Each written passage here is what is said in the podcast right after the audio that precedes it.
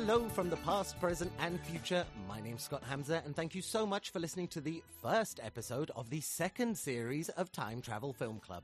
A weird, wild, and century hopping collection of time travel films you might not have heard of, spanning a glorious range of decades, countries, and tastes. Joining me as always in the TTFC, to my left, a man who shares a birth date with the 1971 introduction of the decimal system to British currency, otherwise known as Decimal Day. It's Adam Hedges. Wow. That's Yeah. an impressive fact. Yeah, it's good. And to my right, a man who shares a birth date with the 1967 founding of Milton Keynes as a town. It's James Oh, Donnelly. oh, I hate Milton Keynes. Ah, it's just it's just roundabouts. Oh, I really. Roundabout after roundabout after roundabout. I got stuck there in my, my, my van once, and it's a nightmare to drive around in a van. I think, is it a city now as well? It doesn't deserve it. Well, it shouldn't be, uh, as you said. A, just a, it, should, it shouldn't be. it's just a, Just straight it's a from off. gestalt form of Yeah. roundabouts. Listen, if you live in Milton Keynes, I don't apologise. What was the fact you told me about rats recently? Oh, Rat Kings? Ra- yeah. yeah. Milton Keynes is a Yeah, rat king rat- of roundabouts. Absolutely. All rats come from Milton Keynes, is I think is what James said. Milton Keynes is a rat king of roundabouts is my favourite way to describe that place Yeah. from now on. It's Yeah. a horrific fact. I had no ideas that rats could like Voltron themselves into Mm. superior mental entities. Terrifying. I don't know what you think a rat king can do, I think but I they- know you're terrified of rats. It's I think your understanding of what a rat king is needs to be discussed. 70 to 80 rats who find themselves some trousers and a blouse and they, they move the limbs. Blouse. On that note, welcome back, gentlemen. Uh, uh, see, we- are back with season two, Rat Kings Aplenty. It feels fantastic to be back. It's great to be starting another season. It's kind of like a weird feeling, I think, as well, to be starting like a fresh list. We spent so many months and so many chats and so many hours kind of going over that big old list of 12. And so it's nice to be starting fresh. It's a fresh, uh, uh, what's the word I'm looking for? A fresh start. A fresh start. We burnt all the evidence of the last season, all the takes. Yeah. It's all gone. It starts Yeah, new you now. hope so. Uh, Yeah. Uh, what? Un- Unfortunately, I know that's not true. And talking of burning everything asunder to start anew, kicking off with his first offering to the season two gods, James has brought us a morsel from our formative years. It's 2002's Oscar nominated The Time Machine, directed by Simon Wells, written by John Logan, adapted from the 1895 novel of the same name by H.G. Wells. It's about one one hour thirty six minutes long. There's some Guy Pearce, some Samantha Mumba, a little less Orlando Jones, a little less Jeremy Irons. James, give us a, a bit of background uh, uh, about you know your pick. What, why did you pick it? What's your experience with the film? That kind of thing. well, I, I think I first saw this film not long after it came out. I would have been about 12 at the time, but I, I had a very cool aunt that would allow me to see many films, uh, often ones that were not appropriate for me, such as Tomb Raider. Oh, my. Um, but I picked this film because it's kind of the, uh, I mean, certainly the eponymous in terms of time travel films. It is literally the time machine. It's maybe not the best version of the time machine films, but it's certainly the one easiest to watch. I certainly think going back to watch the 1960s version is a little bit harder. It's also very much a time travel movie. Like, it is indisputably only to do with time travel. There's not really any other part to the plot other than time travel. Uh, Hundred percent. Like as oh, you yeah. said, like eponymous in the, the the the name is on the tin right there. It is the time machine. So like yeah, Uh, and I think I've seen it maybe three or four times since then. But obviously, I was what twelve or thirteen when I first saw this film, so I didn't didn't remember as much of it as I thought I did. I honestly thought there was a lot more Jeremy Irons than there is. I remember watching this and being like, "Hang on, is he only in like ten seconds of this film? I thought there were there was like an hour of him being a bad guy, which he always is." definitely like a really interesting dynamic that we didn't have much of in season one. The idea that like you've seen this already when you were a child, but it's not necessarily like a nostalgia pull. You know, it's not like you know Jurassic Park. You have all the uh, Back to the Future as we discussed. There's all these good memories of like you know uh, uh, uh, kids uh, kids film not kids films movies you watched as a kid and that kind of pull. Whereas this is just something you happened to watch when you were younger. Oh yeah, and I mean, I, I knew the story, and I, I'd read the book, or I'd read at least parts of it. Again, with that cool aunt who would like to introduce me to nice. to new media, and um, I remembered really more the concept, the idea of the Morlocks and the Eloi was kind of the big thing that pulled me back to this and go, do you know what? This should be something we watch. I, I think I did have a nostalgia trip with this. Weirdly enough, I, like I can remember seeing this in the cinema and really enjoying it, and then thinking, not years and years later that I would be watching it to kind of like look at it in depth. But I had a great time watching this. Straight, I just want to put that out there straight away. It was, you know, like I've had a real nostalgia trip with it. And my wife said, "Oh, have you just watched that film?" Because she has it on VHS. Oh wow! I had it on Wow. DVD. It's like it's weird. It's the, like a crossover thing between us that like we both obviously enjoyed this when we were younger. It's definitely like there's some resonance generationally, you know, and yet Mm. I can completely see why generations after us. Uh, uh, you know, anyone even just five years younger than us, if they were like, "Oh no, I haven't seen that, nor have I ever seen it slash heard of it," would totally understand why because it's kind of just this. It's this moment, you know what I mean? It's kind of like it's like Triple X Vin Diesel to mm. the world at large. Vin Diesel's career Wow. is just fast and furious, and yet Yeah. like we all strongly remember Triple X. We mm. remember that moment where like he was Oh, trying, yeah. he was trying I some other stuff. Yeah. Uh, I- Iron Giant. Oh yeah. Yeah. Yeah. It's on my wall over there. Yeah, there he is right there. Chronicles of Riddick, something that is like completely isolated as Mm. just this. Oh yeah, it's early two thousands, and if if you were there, you saw it. If you know, you know. But otherwise, I completely you wouldn't have. So it's kind of like a weird, almost like a like a time travel relic. Like it's like a, a little relic from the past, and yet it's not the nineteen sixties. It's just you know uh, uh, less than what less than two decades ago, just Mm. over two decades ago, something like that. Um, It's not big enough to be cult.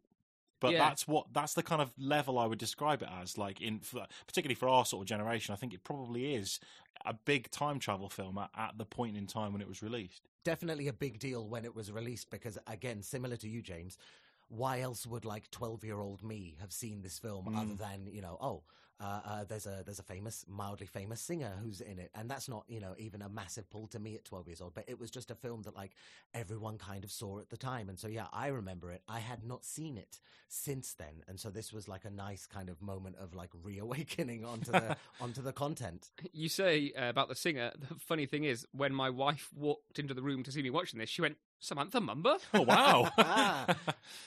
Okay, before we boot up the time machine, where did you guys watch this film? I watched it on my DVD with a special edition. Any listener can borrow if I, they would like I tried to find a VHS player. I was like, "Is there anything different on the VHS?" But no, I watched it on DVD. I uh, I rented it in SD from Amazon. Oh wow!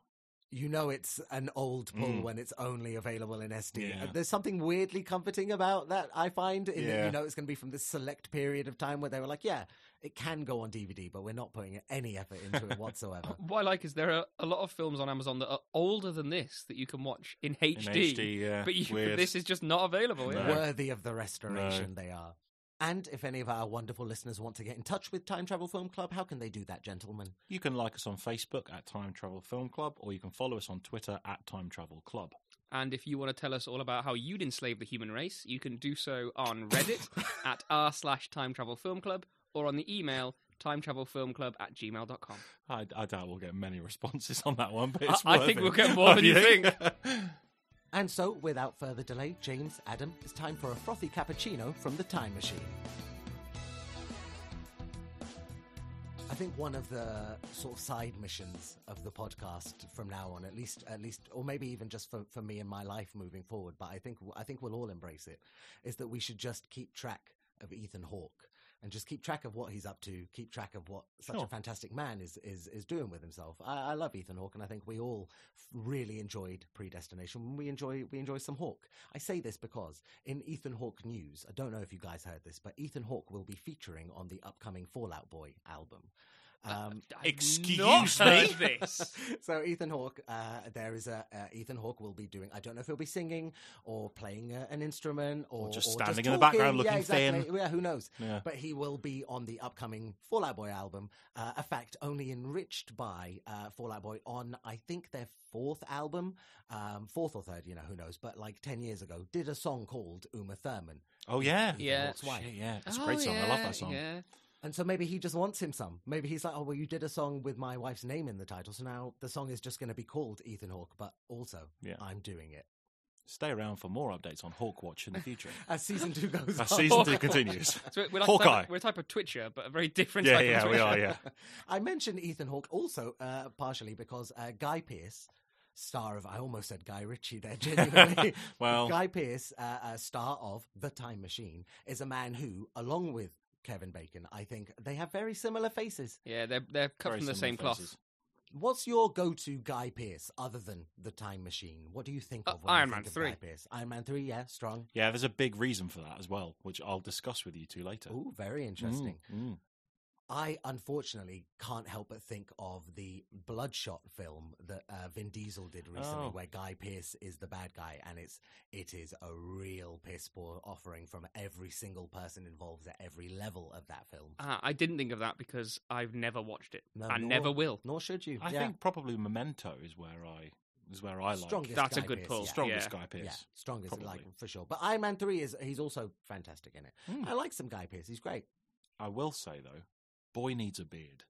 Yeah, yeah, I think There I is a agree. looks much change in that man halfway through this film Yeah. where I he's very su- sort of sunken and greasy and sallow when he's in the past. Yeah, it's very good ghoulish. Um, when he grows a beard, I'm I'm into it. Now we begin with our boy Guy Pearce playing Professor Alex Hartdegen. We find him at Columbia University in the year 1899, and he is goodwill hunting a chalkboard. nice. We meet his, his best friend Philby, who comes in, hurries him off to a date with Emma. They discuss Alex's research, the various research rejections, and they also mention the German patent clerk that he's been DMing on the side. Oh, I assume this is an alternate universe that we're in here because Einstein not a patent clerk at this point. Really? Oh Nah. dear. Oh, well, it's such a simple fact. Yeah. Why would you just get that wrong? A- An easy one to check as well. Like, no, he was still studying at this point. He was learning. I think he was training to be a teacher at this point at university. So and he would only have been twenty. Oh right. You shouldn't be having those kind of relations with a student, even if it's not your student and they're in a foreign country and it's purely science. I, you know, Alex, just keep it in your pants. There's a couple of film sort of based facts. Uh, do, you want, do you want one straight away? Do you want an early film Hit- Oh, fact? go for it. It's a yeah, Philby yeah. film fact.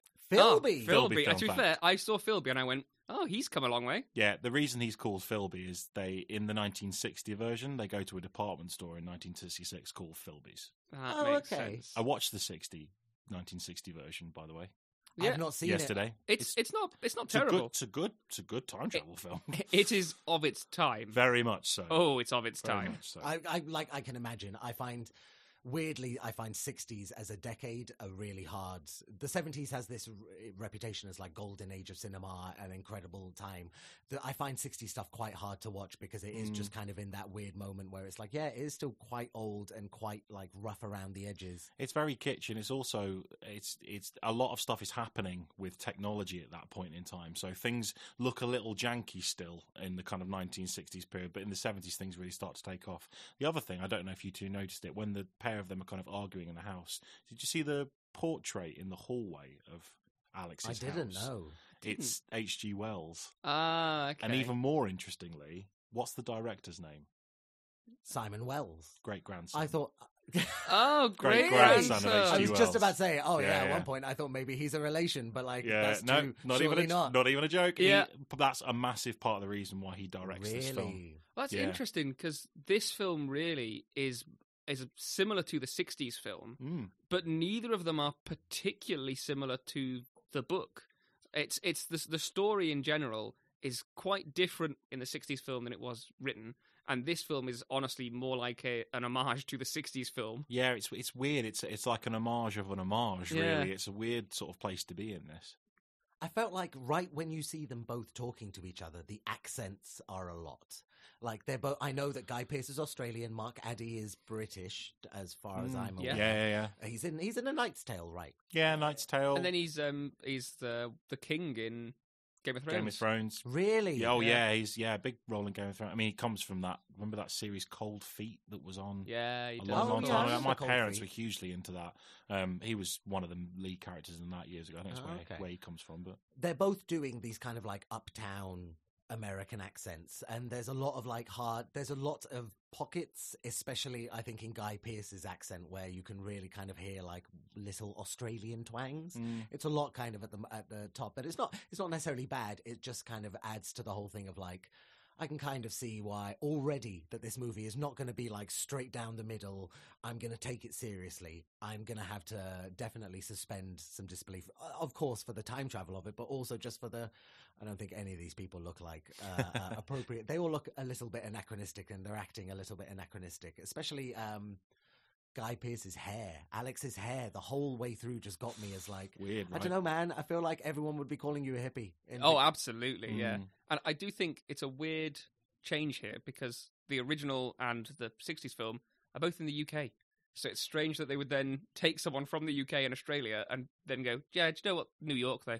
Particularly when it doesn't seem to have any sort of like influence on the plot At all. to no. move it to. I'm presumably just because it's an American production. I think probably is just make why. it a bit more relatable. Just make yeah. it a bit more relatable. Yeah, I guess. Well, I think certainly relatable helps because I don't think the 60s and certainly not the original book has any love interest at all. It's all for the love of science. I mean, yeah, the whole the whole thing is like a social commentary on what's happening at the time in like the 19 in sort of like that period of time. So it's Oh, yeah, yeah, it's- it's, an interesting one. the original book is more about like the communism, the class warfare, Mm. it's the, and the love of science. It really is much more about kind of actual parts of life Mm. as opposed to just a weird romance story. I mean, the character in the book doesn't even have a name. He's just the time traveler. Yeah, there's only one name in the book, know, I think. Yeah, I think so. Yeah, I think you're right.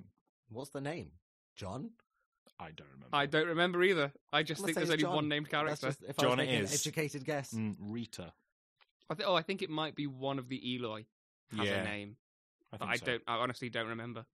After forgetting to buy flowers, Alex successfully proposes to Emma, only for them to be mugged by the world's most polite mugger. he's very, very chatty, very affable, nice guy. Especially like right at the end where he's like, "Why'd you do that? It's just a ring." Like, and it's really so he's really comfortable. He's really chill about the whole process. I don't know if this says anything about like 1899 New York and people are just like, "Can I? Hello, I'll take the watch. Thank you very much, sir." He almost like he almost n- tips his hat to him. As he's like, Thank you, sir. like, yeah, Yeah, sh- I'll yeah. sh- I've shot your wife, milady. Did you spot the actor who, who's playing the mugger? I didn't. I didn't- recognised Didn't him, look like anything. Yeah, Time me. traveler's wife. Who is he in time? He's the he's the best friend. I can't remember the the guy's name. It Who's- is not that guy. It is that guy. No. Yeah, yeah. Uh, what? Um, What's his name? Berger from Sex and the City. Yeah, it is. I'm, Is it? I'm almost certain it is. I'm- now I'm- you've now you've said I'm- it. I'm we need to check it. that. Sorry, I'm almost certain it is. I really hope it's not. Mate, it's absolutely not. Oh, is it not? I, I thought you were certain to actually I make was, a, I'm sure a- I a was. claim that bold. It is absolutely not. It's absolutely Move not him. Move on. Move on. Move on. I mean, would have would have appreciated. See, I'm it, looking but, for uh, links that aren't there. There's so many British actors in this. that Sorry. as a default, I think every sort of like side actor, little fringe character, Yeah, any yeah, of yeah. that, they're just going to be pulls from from the streets of you know like Cheshire or Yeah. somewhere like that. One of the things, of course, the mugger takes that we've just mentioned is the ring, which is what sort of ring? It was a moonstone ring. Oh, oh. yeah, Which, of Oh, course- ah. okay, well, It's a bit of a lead into something that's Yeah. about to happen in the Yeah. film. I've never made that connection. tragic moon connections. And it's it's because of that moonstone that unfortunately Emma is very predictably shot. The second you see the gun, you know that she is getting shot. It's like very very transparent. There's no kind of like uh, uh, novelty to the situation or no kind of new way. It's very very clear she's hiding the ring. He's going to take the moonstone. Blah blah blah. Emma tragically gets shot. Fade to black. Four years later, grieving hermit Alex. A few moments later. I'm, showing that my brother watches a lot of SpongeBob SquarePants. Grieving hermit Alex is goodwill hunting on cocaine, having invented a time machine. He's got more chalkboards. He's got a ladder. He's you know even more science abound, and he's ha- he's already done it. He's just uh, presumably double checking his stuff. Same number of watches, though. Still got that watch obsession, but no more new watches. I need to jump in here and talk about this time machine okay, because I genuinely think this is, and I can't believe I'm about to say this, tied in position with the DeLorean from Back to the Future as my, my favorite time machine in interesting. I think certainly, if you look at the period of time, this is, looks like a genuine thing that would have been built at that time. unbelievable. Do you want some stuff on that time machine? prop? Please, because uh, uh, looks fantastic. I have seen a still, I think, from the '60s film where again it looks like very similar in its Yeah. conception. It's like a more like a- Yeah, like a it's yeah like Sa- it's almost like Santa's sled with like again as you Absolutely, said like, a- yeah, like, it's a, really is. like, like, yeah, a, yeah, like a massive sort of Yeah. beach umbrella strapped to the back. yeah. It was at the time the most expensive film prop ever made. Wow. A million dollars it cost to make that. wow. And it's because it's totally legit. Everything on it is there's nothing there's no like resin parts or anything. It's all polished brass working mechanical parts, and it is beautiful. I can't believe that. It's the most. I mean, like I know that, like straight away, the first thing I thought of, I was like, more than the boat in Titanic. But that's a, that's a set piece, not a prop. Yeah. I'll take it. But like Jesus, I can't believe this film is the one that was like, yeah, we're going to make the most expensive thing Well, y- ever. you made the joke about the, the cappuccino and the fact that she calls it a Yeah. coffee machine at one point. He That does. when he gets off it and you see the there's like a copper part at the bottom, Mm. I did think at the time, "Ah, there's a nice shiny bit of copper. Yeah, I mean, it's it's just Shiny's a good word. It's very, it's a very yeah, shiny toy. absolutely. It, it weighed four thousand pounds. Jesus. Um, it took them a year to make. They did like thousands of engineering drawings because th- their approach to it was we're going to make this as as engineering wise as correct as we can to how we think it would actually function. So there are those kind of I think they're called Fresnel lenses. I, th- I think it's mentioned actually at one point. I certainly on, know no, that it's it's, a, it's certainly an optics thing, which is something that would have been in the original um, time travel because of the fact that he is an an optics scientist in the Oh, original book. right. So that would make sense that they would be using lenses. Yeah, I've seen one in real life uh, in a lighthouse. yeah. I was going to say they're li- they're lighthouse lenses, aren't they? That's what they're mostly used for. And it's is it something to do with how how polished the glass is because they're incredibly reflect, reflective and refractive. I think as well. Yeah, I think the whole point is that they can turn like a single point source, which would normally go out in a big, you know, a light source would normally basically be a sphere of light. Mm. It can turn that into a, a better directional source, so you can point it where you want to point it, and it saves lives. And I mean that I think is one of the things that kind of comes through from the kind of engineering side of it. They when it kind of activates and there's this ball of energy, it, starts as light and it forms into this kind of ball around him to keep him safe. Honestly, one of the coolest time travel It's sequences. beautiful. It's, It's so absolutely good. beautiful. I think like and really similar to the 1960 version. Like the way it kind of encapsulates him, and then you know you see time changing around him. You know the greenhouse kind of overgrows and stuff like that. But uh, there's a beautiful sort of half scale model of it in like the film museum in Los Angeles, which I've seen That's cool. and it is beautiful. It's like whoever whoever made it and whoever was involved, they had a huge team of people working on it, and it went on tour. It did like the comic cons and stuff in like 2001 before the film came out.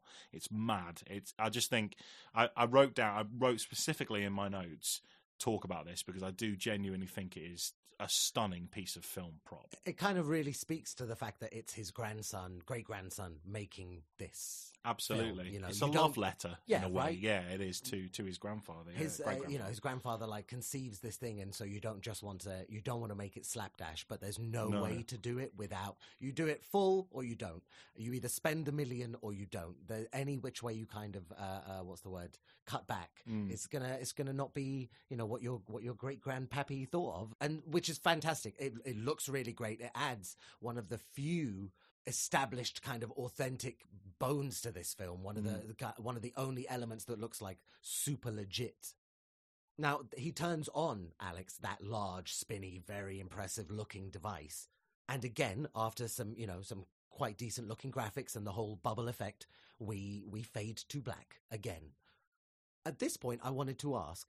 What kind of other examples can you think of of films we've covered, films we've not yet covered, or, or maybe won't cover, of specifically, I'm going to invent slash uh, uh, do time travel to prevent or, or correct the death of my loved one. Do you think that he that is the reason he's invented it, or do you think he's on the way to inventing it before it happens? No, I think the film's like. I you mean, think that is there are there are pol- you could read into that. Yeah. and it wouldn't be an incorrect reading because like he's Yeah. interested in all manners of science Sure. and he's interested in. He makes note of the fact that like he he's had rejections on things that he considers uh, worthwhile endeavors, and they're they're both kind of like futuristic kind of uh, scientific kind of things.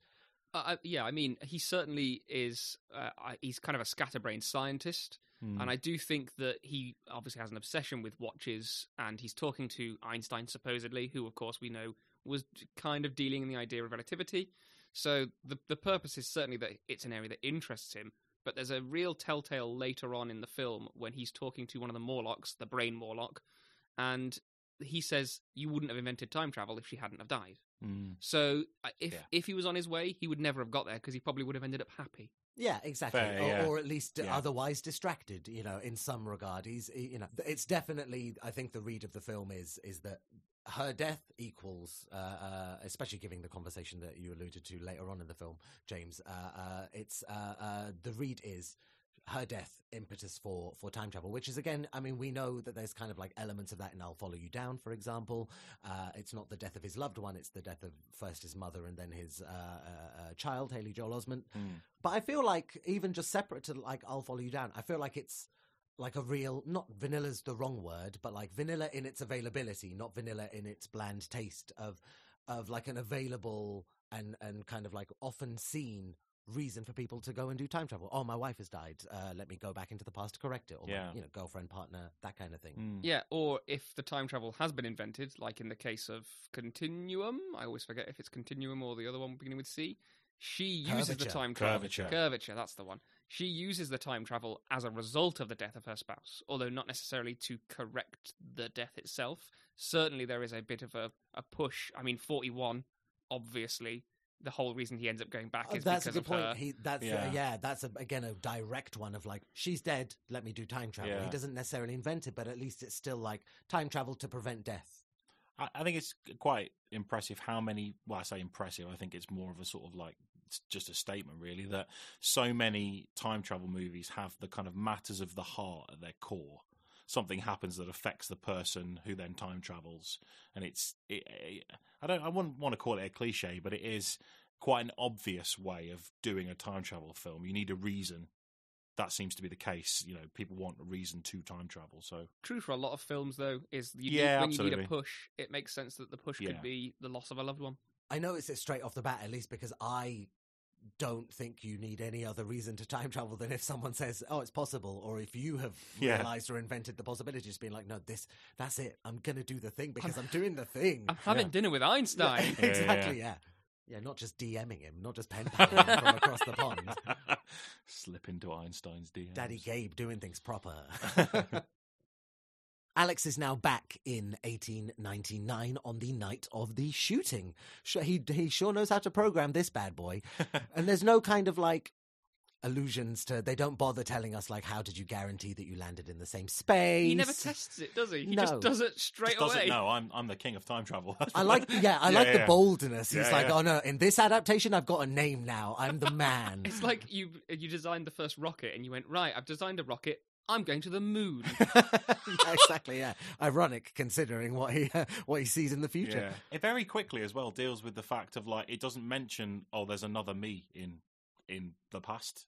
He, He- just becomes the other him. he knows that there's another him because he talks later about like, oh, I'll arrive confused, but he doesn't like. Oh, I didn't catch that. Oh, So yeah. so there is another him. There in isn't. the well, past. oh, that's the thing. We don't know if there's another him or if he just has taken over his body temporarily. Or I think it- we have to assume there's another him though. Well, if he takes Emma from the park though, he doesn't meet her and then which is doesn't what get shot. which is what he says to Emma. I'm going to turn up at your house later, and I'll be acting confused about why you didn't meet me. Oh, cool. Right. Okay. I, I just skipped over that part. Apparently, But- that whole scene. And so I'm assuming the the film. I don't think the film does No. enough to. I mean, the film's not interested in Mm-mm. really what's going on with the other guy because you can just you could just breeze through it. We get one return to the past, Yeah, exactly. and then all the rest of it is nah, future. Yeah.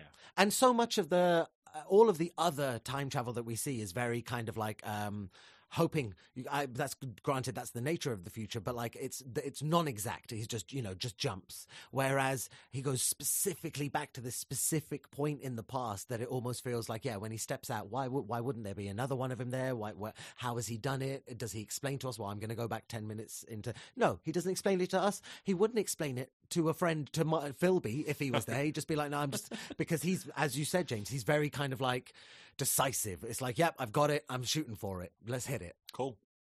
Did you catch a very subtle reference that happens here when he is telling where to go Oh, to I the did. I carriage was just about to say that to you. Oh, did you? yeah, yeah. It's is good. it bleacher street Bleecker No, Street. Bleacher street Street. sorry where dr Yeah. strange Where lives Doctor Strange lives in New. York. Yeah, yeah. It- well, yeah, it's which is another at that point. I mean, certainly whoever did this film would have potentially have read the comics and would have known that Bleecker Street is where the Oh, that's Sanctum's very is. interesting. I thought it was just Yeah. overlap. I was like, oh, maybe loads of people are using Bleecker Street because it's a fun street in New York. But yeah, maybe he did actually. He was into that kind of like because he is a doctor and he is doing some strange stuff. And yeah, yeah. Oh, totally. I didn't get Yeah. that at all. Yeah, yeah, yeah, yeah. As we said, there will be no perambulating this time. They're off to the city instead of for a nice cozy walk to Mugtown. Emma still wants her flowers though. She Uh, fucking wants those flowers. she really she? she loves some flowers. Single track mind. Yeah.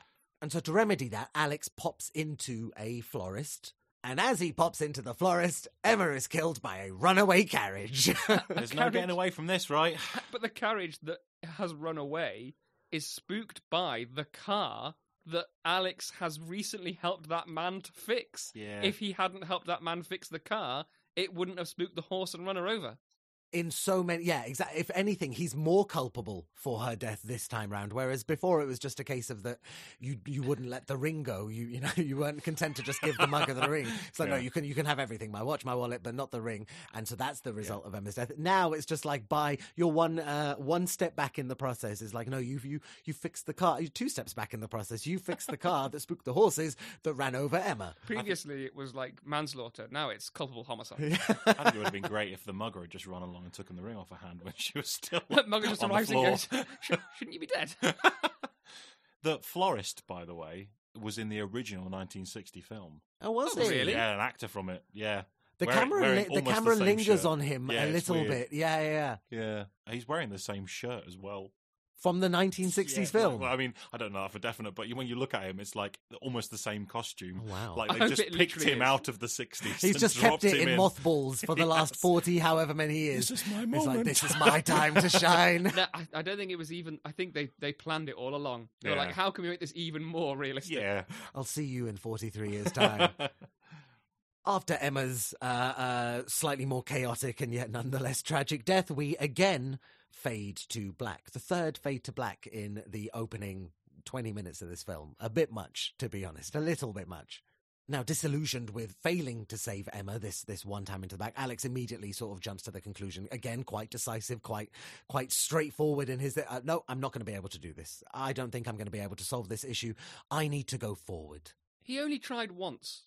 Yep, Like That's it. One and done. that's it. Eventually, if he just built a room where nothing could get into her, and he was like, "Come with me quickly," puts her in the room, closes the door. You live here now.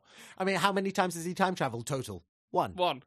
He's tried it. One, and That it didn't didn't. work. And it didn't I can't be work. bothered One. up again. I haven't got any more money for flowers.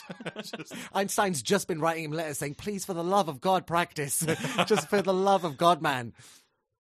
And so uh, Alex boots up the time machine and decides, "I'm going forward. I need better advice." So he, he hops to a, a random year, as far as he's concerned. I'm sure. I don't know if he does any sort of like further maths to work out like that 2030 is going to be the moment he goes to, but he goes to 2030 nonetheless.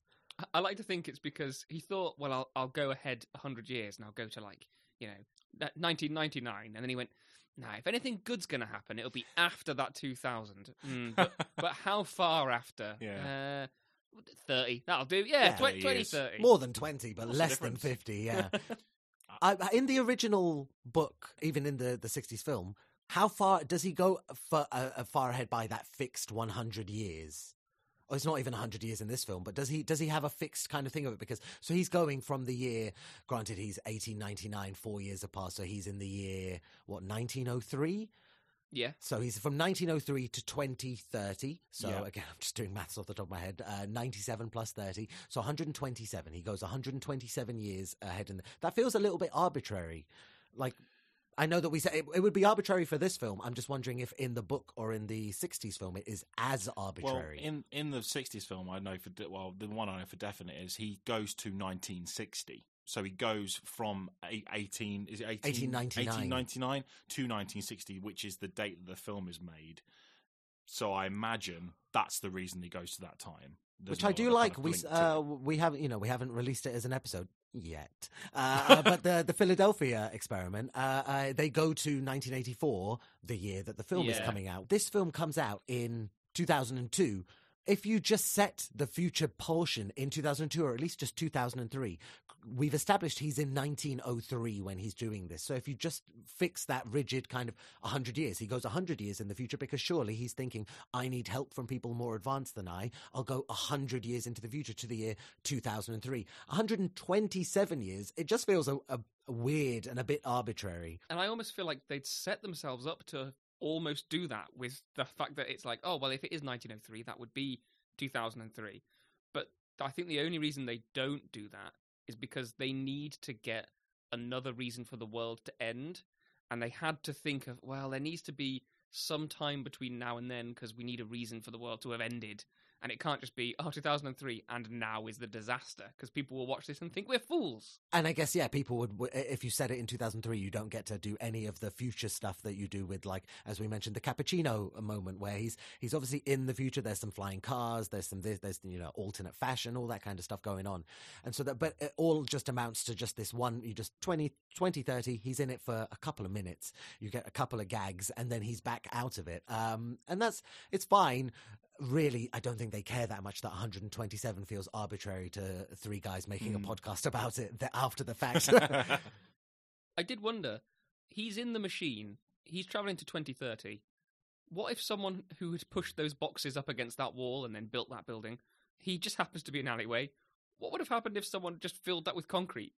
Would he have just been Yeah. encased in concrete? yeah, he would uh, like it's like Nightcrawler in X Men 2, where he's like, I have to see where I'm going, otherwise I'll teleport into a wall. yeah, we see him at one point is covered in snow during what we assume is an ice age. Yeah, he's cold inside it, so he's Yeah. obviously affected by weather. I Which I very well. much like. You, Yeah, that's I- exactly what should be Yeah, happening. yeah, sure, yeah. So, I mean, I disagree, but we'll get to that. Um, but the concrete, why aren't they just pouring concrete directly onto him? Yeah. Like, what do they see? Do they just walk up to this area and go, ooh, I've got a chill in my spine. I don't want to be here. And then back Yeah, away? because, because it's, it's made very clear the time machine doesn't move. That's one of the things I was going to bring up with you. Is I think, although I love the design of it, it's so so impractical. Well, it can't move until you tie the reindeer up in front of it. He's got no Send us here, reindeer, so it's not going anywhere. Yeah. It's uh, and you said it, weighs Yeah. like four thousand tons, so no, you know, hench reindeer as well. Four thousand pounds. Does he think, for example, that in the year 1899 or 1903, Yeah. he wrote like a little note for his uh, for his his maid, his his his nanny or whatever she Housekeeper. his His housekeeper, nanny. yeah, his nanny. Yeah, yeah, yeah. He's just a, he's just a human baby. He's a, an adult baby. Um, Grow up, she's dead. He wrote a little note for her. He was like, like, uh, like Marty McFly Yeah, yeah. eh, with Western Union. He writes a note. He gives it to Western Union. Don't sell this land. I want this land, and I want nothing built on it in Yeah. perpetuity. And so, at least by the year 2030, land rights are still available. You know, they've got hover cars, but you still have uh, permission. That's the only way that I can see it working. Otherwise, that boy should be teleporting into a into a Starbucks, which they will have in 2030, as we know in the year 2023. Yeah.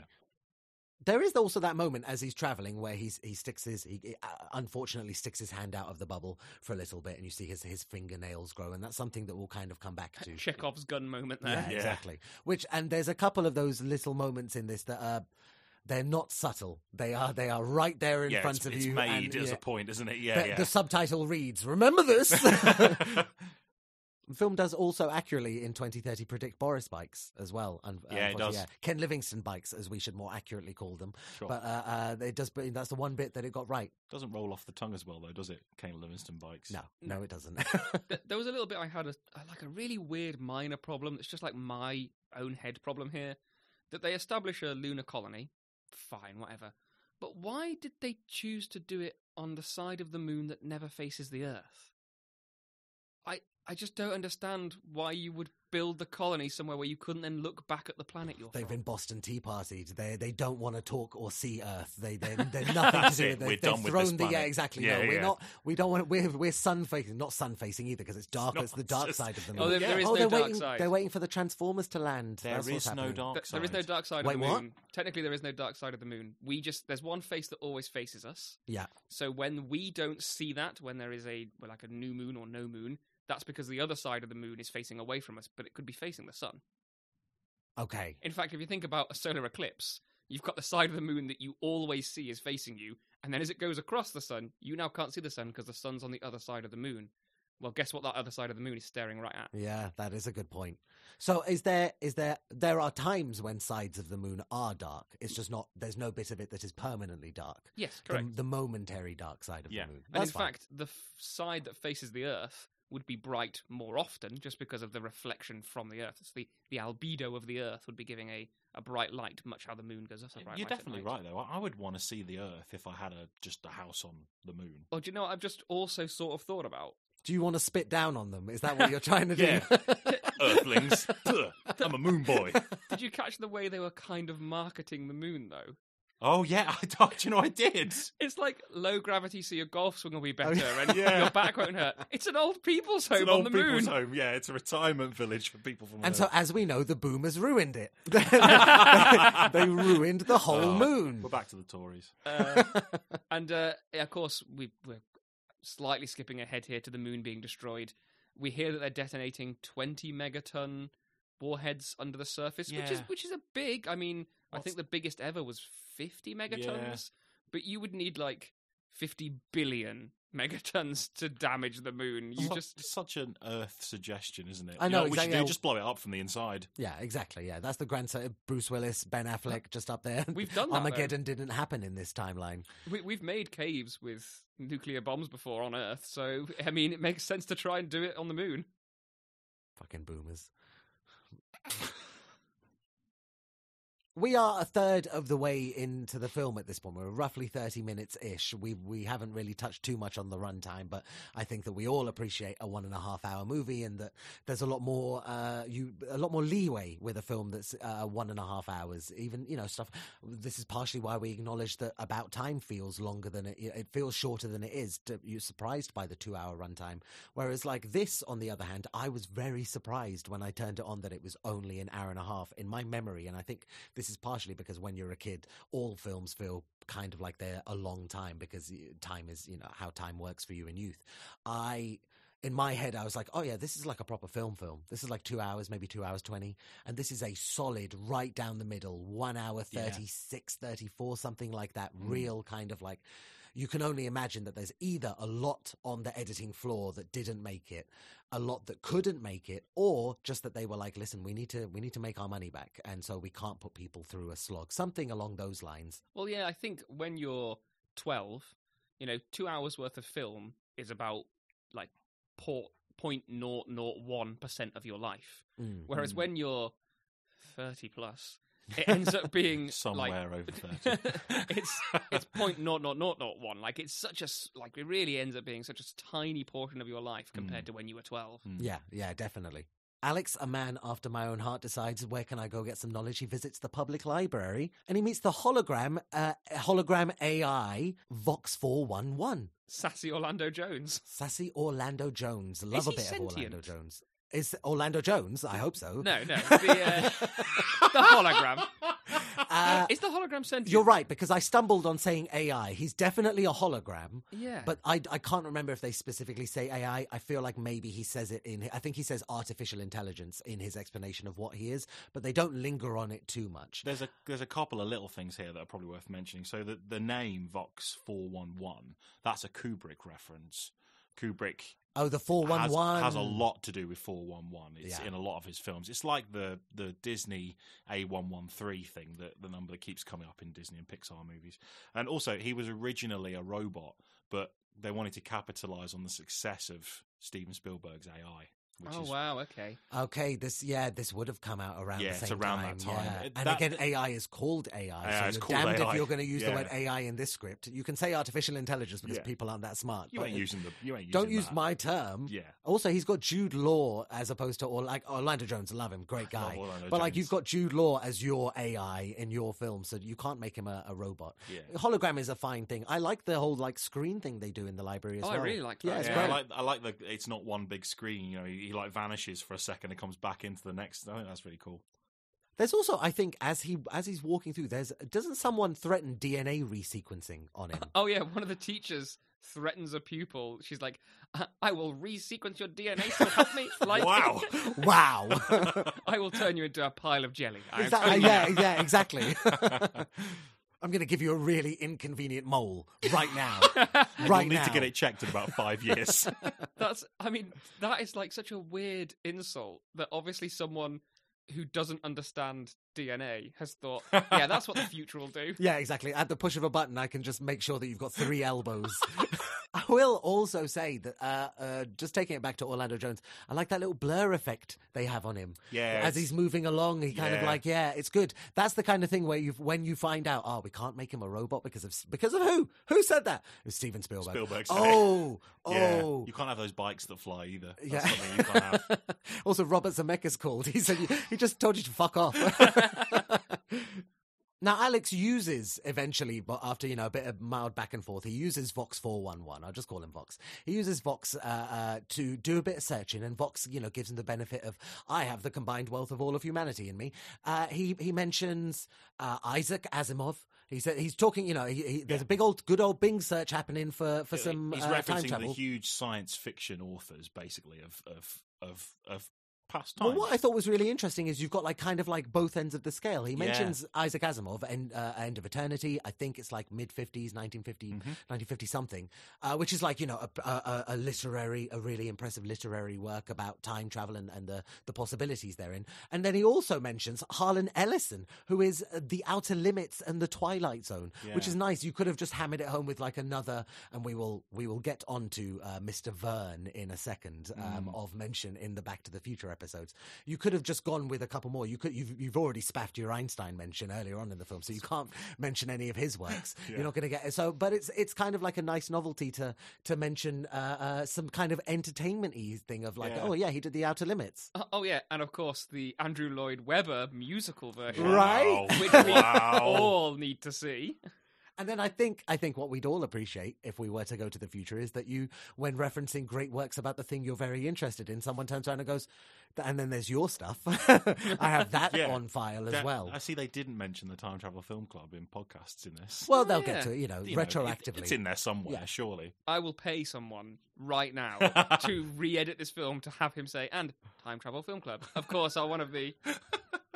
Ultimately uh, very unsatisfied with the findings from Vox 411. Uh, our boy Alex just decides, again, bold boy, just walks out and goes like, much further forward. Nah, fuck it. Much This further. right. Much further. Seven years. I'm not going to go home for a bit. I'm not going to rest and, and think about what's going on here. Much further forward. and so, after 20, 37 years, steps out, immediate regret. Immediate regret. Why? Because, as we said, the moon is shattering. The moon is shattered. Uh, to be honest, it's it's it's in a very bad way. The police are there. You're getting arrested. The moon is shattered. You're getting arrested. Bad times for all. Luckily, manages to get away. Bumps his head though as he's getting into the time machine, as you do. Clumsy Alex, too forthright, too bold. Uh, bangs his head, spins the wheel, the roulette wheel, or the the the, the jackpot slot machine of, of time, and he is off Price is to right. Yeah, Spinning the giant. The difference engine. Sorry, the difference engine. Is that what they call it? the difference Yeah, engine? yeah. Is that? Did they say that in Yeah. this film? I think, I think missed that is it? a that is a common term for. There is a, a device developed, uh, I think, pre World War World War One. I, think, called the difference. Oh, if you're thinking of Babbage, that was like 18. Pre-World War One. I think. What? I don't know what's going on. What's Char- Babbage? Charles- is it just Charles like rogue cabbage? Charles, Charles Babbage invented the first ever computer. Okay. And it was basically the a- difference engine. It was basically a big old Okay. calculator, um, and it was all valves and steam, and it was back in uh, the late 1800s, I And, believe. and Very that's exactly what it looks like. And that's what it looks Yeah. like. I also have another. This whole sequence was a lot longer in the original cut of this film. Really? Yeah, this whole like horrible. Oh, the whole, like, future. 2037. Yeah, yeah. and there was a scene that the reason it's it's kind of short. And It's it very short. Very very It's short. very is short. because what happened in the original cut was a huge chunk of the moon straight through the World Trade Center, Oh. and obviously, oh. literally, this was filmed that year. Yeah. So so Simon Wells came to it and was like, oh, "We've got to cut that scene down." Well, massively." yeah. New York is just destroyed completely in that Yeah. sequence. First Spider-Man, now this. What haven't the terrorists ruined? When Oh will my we? God. Where is Wild. when will we get back our entertainment? but yeah, so that, that's why this is so much shorter. it does feel very intentionally stunted. Uh, almost completely throw away, other than to establish that the moon was destroyed. Although you could have, you know, just provided like a real big hint in 2030 and saved yourself this kind of thing. But fine, whatever. At least it provides the the kind of reason why he stumbles and why he ends up in the year 802,701. Can, a can I bit bring further, up- isn't it? There's a few things in the scene as he's going forward. We see. Oh God! I, I, the second that there's a like a time montage, Yeah. I know James is Oh, spotting yeah, some stuff. yeah. I know. yeah. Why is there an Allosaurus in this? there was there was some geology in action there that was very speedy, forming over a, a river valley at just a, an unbelievable speed um, that I was I was not convinced by. and there's a few other times that this film just does away with geology. So later on, there's a time uh, when he's fighting a Morlock where there's some stalactites growing at just an absolute Alarming rate. pace. yeah, yeah. Um, so I wasn't I wasn't hugely happy about that. You raise a very good point in that almost every time they do the fast forward of time in this, whether he's inside the bubble or whether they're sort of like zooming out and showing you even more, even when he goes from uh, 1903 to uh, 2030, the pace by which things move is not identical for everything. The plane. The plane. Thank you for mentioning it. The plane. Yeah. How irritating is that? Not you wouldn't see the plane. Let alone the fact that like when he sticks his hand out and and and his fingernails start to grow, three seconds and your hand's falling off. yeah, it's three gone. seconds. You've lost all of your fingertips. That's You've what's happened 30 there. years worth of hands growth. Right? Boff. from malnourishment Well, at the certainly, least. certainly, you bring his hand back and it would be a completely different size. Eh, eh, Surely, or wasted, or The, like, the blood. Where's the blood going? I don't understand. oh god, yeah. But uh, well, exactly. God. Where's where? uh, If you feed yourself in the bubble, do you, you know, if you, uh, what happens? Do you get the muscle benefit in the palm? Who No. knows? And so the all of the pacing of the future stuff. And to be honest, like yes, sure, you spent some money on CGI. It doesn't look bad either. I'm not going to say, you know, for the time for for 2002, it doesn't look terrible. It does it look great? No. As as you mentioned, James, I, I watched this in SD, so it's never going to look that good. It's just going to, but it's nor is it a Sound of Thunder, which looks terrible. We Yeah. remember, and so it, it looks fine, but. Get your pacing right, lads, because it's so annoying. Yeah. And, and this is where there's the temperature problem in my head. So he's he's obviously supposed to be encased in ice or snow at one point, and he's he's shivering and cold. But I don't understand. I mean, I can just about let them get away with light getting into it as Okay. the kind of reflections, whatever. But the temperature, how is the temperature exchange happening? Because it would have to be air flowing in and out, with air Yeah. being colder to get in. But again, we've established that his sphere, whatever it is, stays steady in the same place, arrives in a new place, whatever.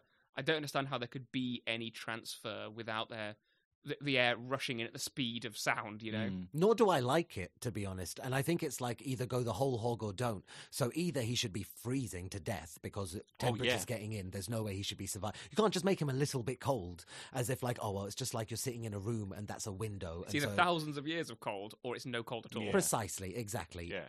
And again, having arrived in the year 802,701, we, at least the final time I was paying attention to it, we fade to fucking black again. It's a choice, isn't it? Yeah. at least this time he's passing out or or is passed out so it kind of makes a little bit of like uh, sense waking up in a tent uh, alex follows a young boy out onto the ladders and the bridges of a dwelling that's built into the cliffs. It looks very you know kind of looks very unique. This is one of the things that one of the few images that i remembered in the year 2023 having seen this over 20 years ago. One of the few things i remembered takeaways of this movie was oh yeah they all live in like pods on a cliff Yeah, it's. A, I think I, I quite liked it. It's quite a nice visual image. It's those kind of like cla- I say I describe them as like clamshells. They're almost like Yeah, kind of stuck on the side of the cliffs, and uh, it's nice. It's a it's a sort of nice way of showing that they're a they're a, a civilization that lives kind of that still needs what human beings need. So they're by a river. They're you know they're up high to keep them safe. And yeah, I thought it was a nice sort of like visual image, really. A couple of interesting points here, which is the first, the original story, and then also the '60s version. It's more like they live in a kind of Garden of Eden. Um, it's kind of like it's sort of like everything's provided for them, so they become very naive and kind of weak and simple. And honestly, they described as childlike, as opposed to what we see here, which is essentially just people. These just look like normal people. And there's also a little reference there where she talks about him being an idiot and how they were going to throw him into the river, which is how he originally meets the Eloi because he saves Ah. he saves one from drowning because Yeah. they're too naive and stupid to understand that they need to save somebody from drowning. They would just watch one of themselves literally die in front of them because they have essentially no cognizance to save them. Mm. That sounds a lot better. Everything you said would fit in this movie were they to have included it. And and it's not like they didn't have time available to them. The movie's only an hour and 36 minutes, so you could have God knows why they just decided, "Oh, we're not going to pad out the explanation the, the pad out the Eloi, to be honest. Pad out, uh, just give just give me any anything more about just, them." just 10 more minutes of their kind of like how they've come to be would have been nice, I think. All Yeah. I know is you've you've fast forwarded yourself to the year 800 and 2701. I definitely look back at the paper every time I'm saying that, listener. Yep, That's not sure. rolling off the tongue. Sure, sure, sure. You fast forwarded yourself to West Country Island in the year 800, 802, well. 701, okay? And, and these lovely future Irishmen have welcomed you into they're no longer capable of living on the surface of the country. They now have to live on the on the lovely shores. But as I'm sure anyone who's been to Donegal can ta- can say, it's a gorgeous place to live. It's beautiful. It's beautiful around there. Giant's Causeway, just down the road from Damn, where they filmed it looks this. like, yeah, actually. yeah, yeah. And I mention the island with intent because, Sure. as we said, uh, uh, the she in question that mentions uh, the throwing into the river is uh, uh, Samantha Mumba, is is Mara. Uh, uh, is- I was going to play the music then.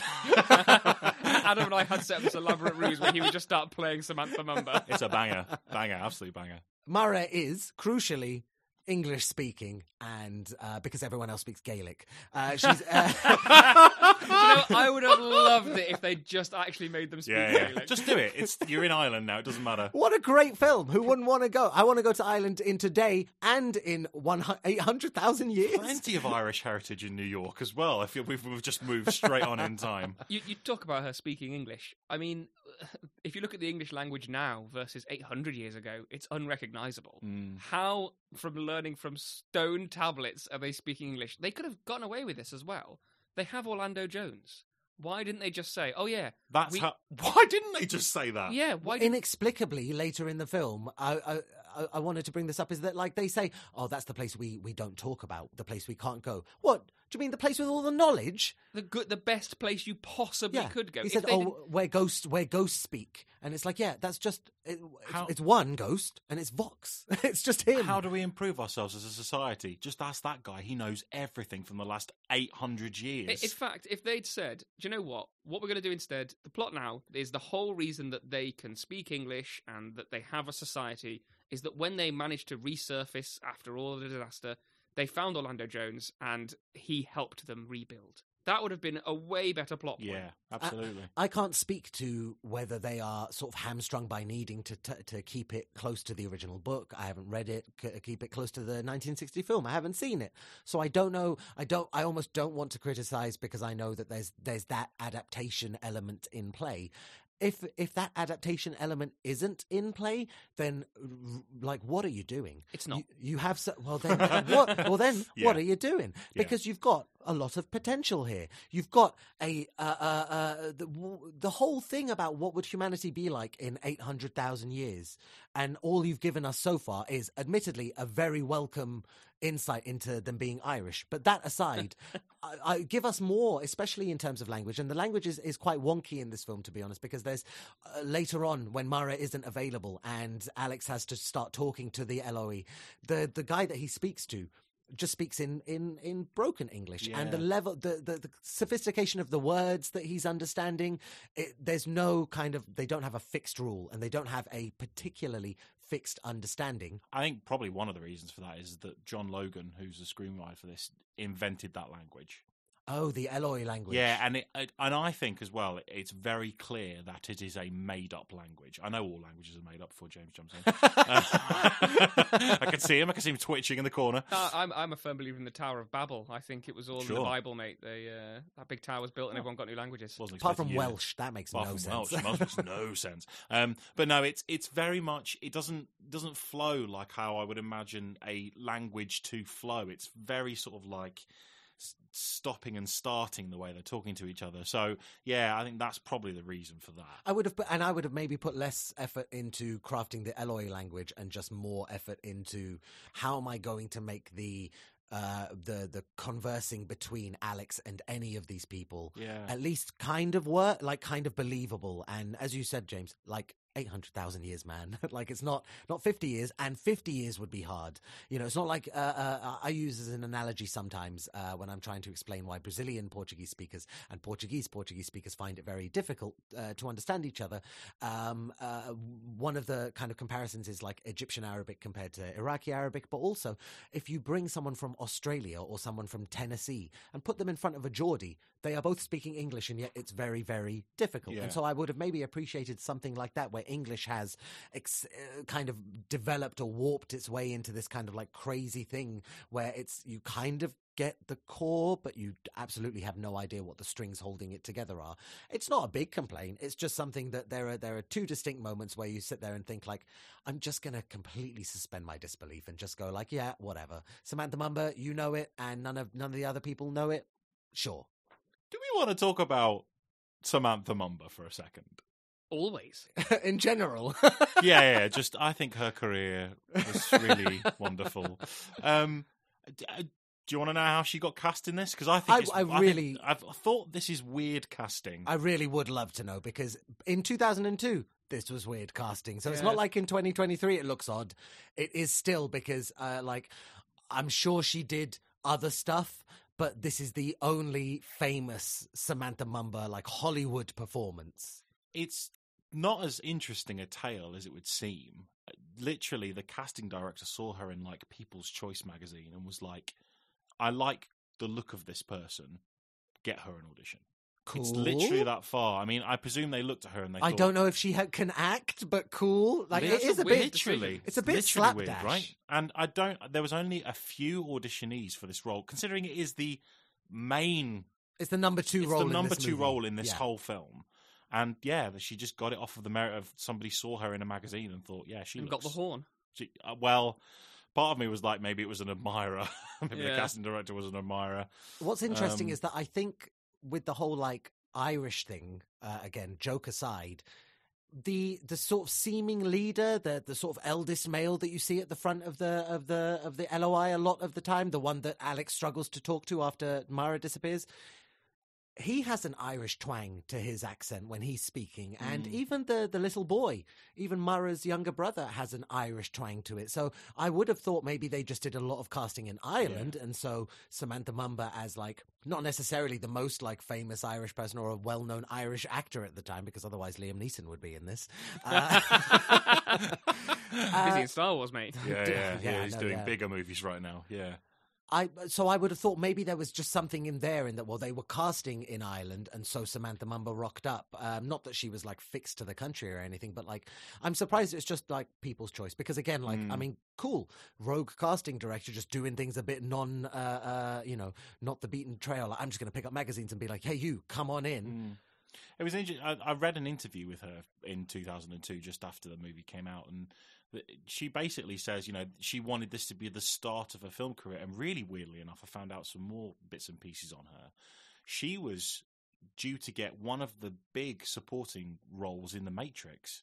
I had no idea. Yeah, yeah, yeah. That's So, interesting. it was. It was in uh, what's the second one? Reloaded. Yeah, yeah, You yeah. You know, when they go to Zion. She, um, I can't remember the the um, actress's name, um, but she's she's one of the crew's wives, and she's quite a prominent role. Okay. Um, Oh yeah, I know the one you mean. You'll know exactly who Yeah, it is, like yeah, from just knowing it. But one of she was- Niobe's friends. I don't know what. Yeah, that's it. Yeah. Uh, Imagine Samantha Mumba could have been in that game, the PS2 game. Oh my The God. Matrix Oh, game. yeah. You could have played great. as Samantha That Mumba. great. That game's so that is a good. It's a fantastic great, game. It's a and if you game. you only learn parts of the plot because of that game. There's a bunch of good Matrix games. The Path of Neo is a great game as well. But anyway, yeah. So like, th- there was that one. Um, th- there was a bunch of other big film roles that she was rumored to be auditioning for, and she did audition for the Matrix role, but I think probably just got beaten at the last minute by whoever took over from that part.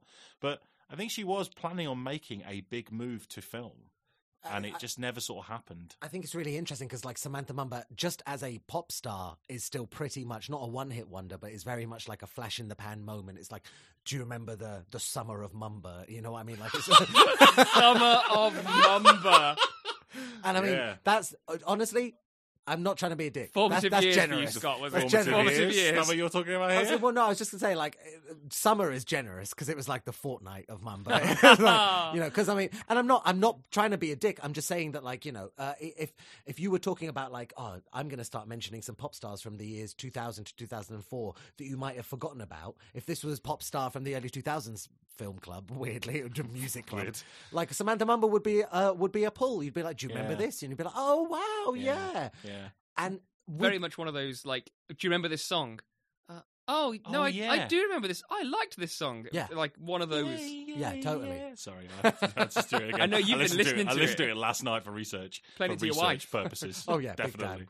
Yeah, and you know, it just she tried to make a comeback in like 2020 as well, and do a tour which Tried sold to. poorly. Yeah, there's there's a single she released which blew my little mind. Well, but you know, I mean, they you know they all give it a whirl, and good luck to good luck to all of them. Uh, uh, but it's still a weird choice. I think in my in my opinion, I just It is. It is. I mean, I, who knows? Maybe in uh, 20 years' time, someone will look back on like Christina Aguilera in Burlesque and be like, "Oh, this is a weird relic." But Christina Aguilera is way more famous than Samantha Mumba, so it kind of it tracks a bit more. Mm. And by the way, you mentioned Mara's brother sounding kind of Irish. Yeah, I don't. I can't remember his name. He's just like Kalen Kalen in the movie. Yeah, Kalen. O'Mara Mumba. Oh, another Oh! It's her Mumba. actual brother. Oh. Yeah, Oh, her real life right. brother. That's That the career sense. we need to be tracking right now. that guy's, you know, he's got it. That kid Add him has. to the hawk list. I wonder. Awkward. I'm going to change it every time.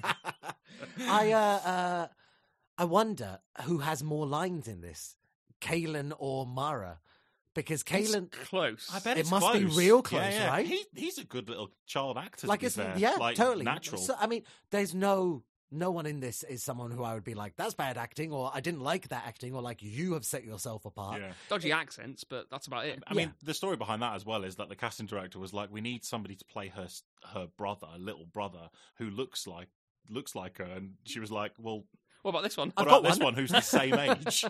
And Oh, like, that's you know, fantastic. so yeah, that's that's where that comes from. So too. uh, I mean, feasibly, that kid is also has never acted before. no, yeah, not at all. Yeah, The, the which again, that's even more impressive than Samantha. Mm, mm. We also get a, a little mini convincer chat here. Uh, he's obviously attempted to explain it to her at one point, and she's fobbed him off as uh, a wandering idiot. But then later, she is willing to listen a little bit more to what he's telling her, and she basically seems keen that if he is genuinely from another place, another time, fair. She's, Sure. she's willing to believe it. If it's a better place than here, even better.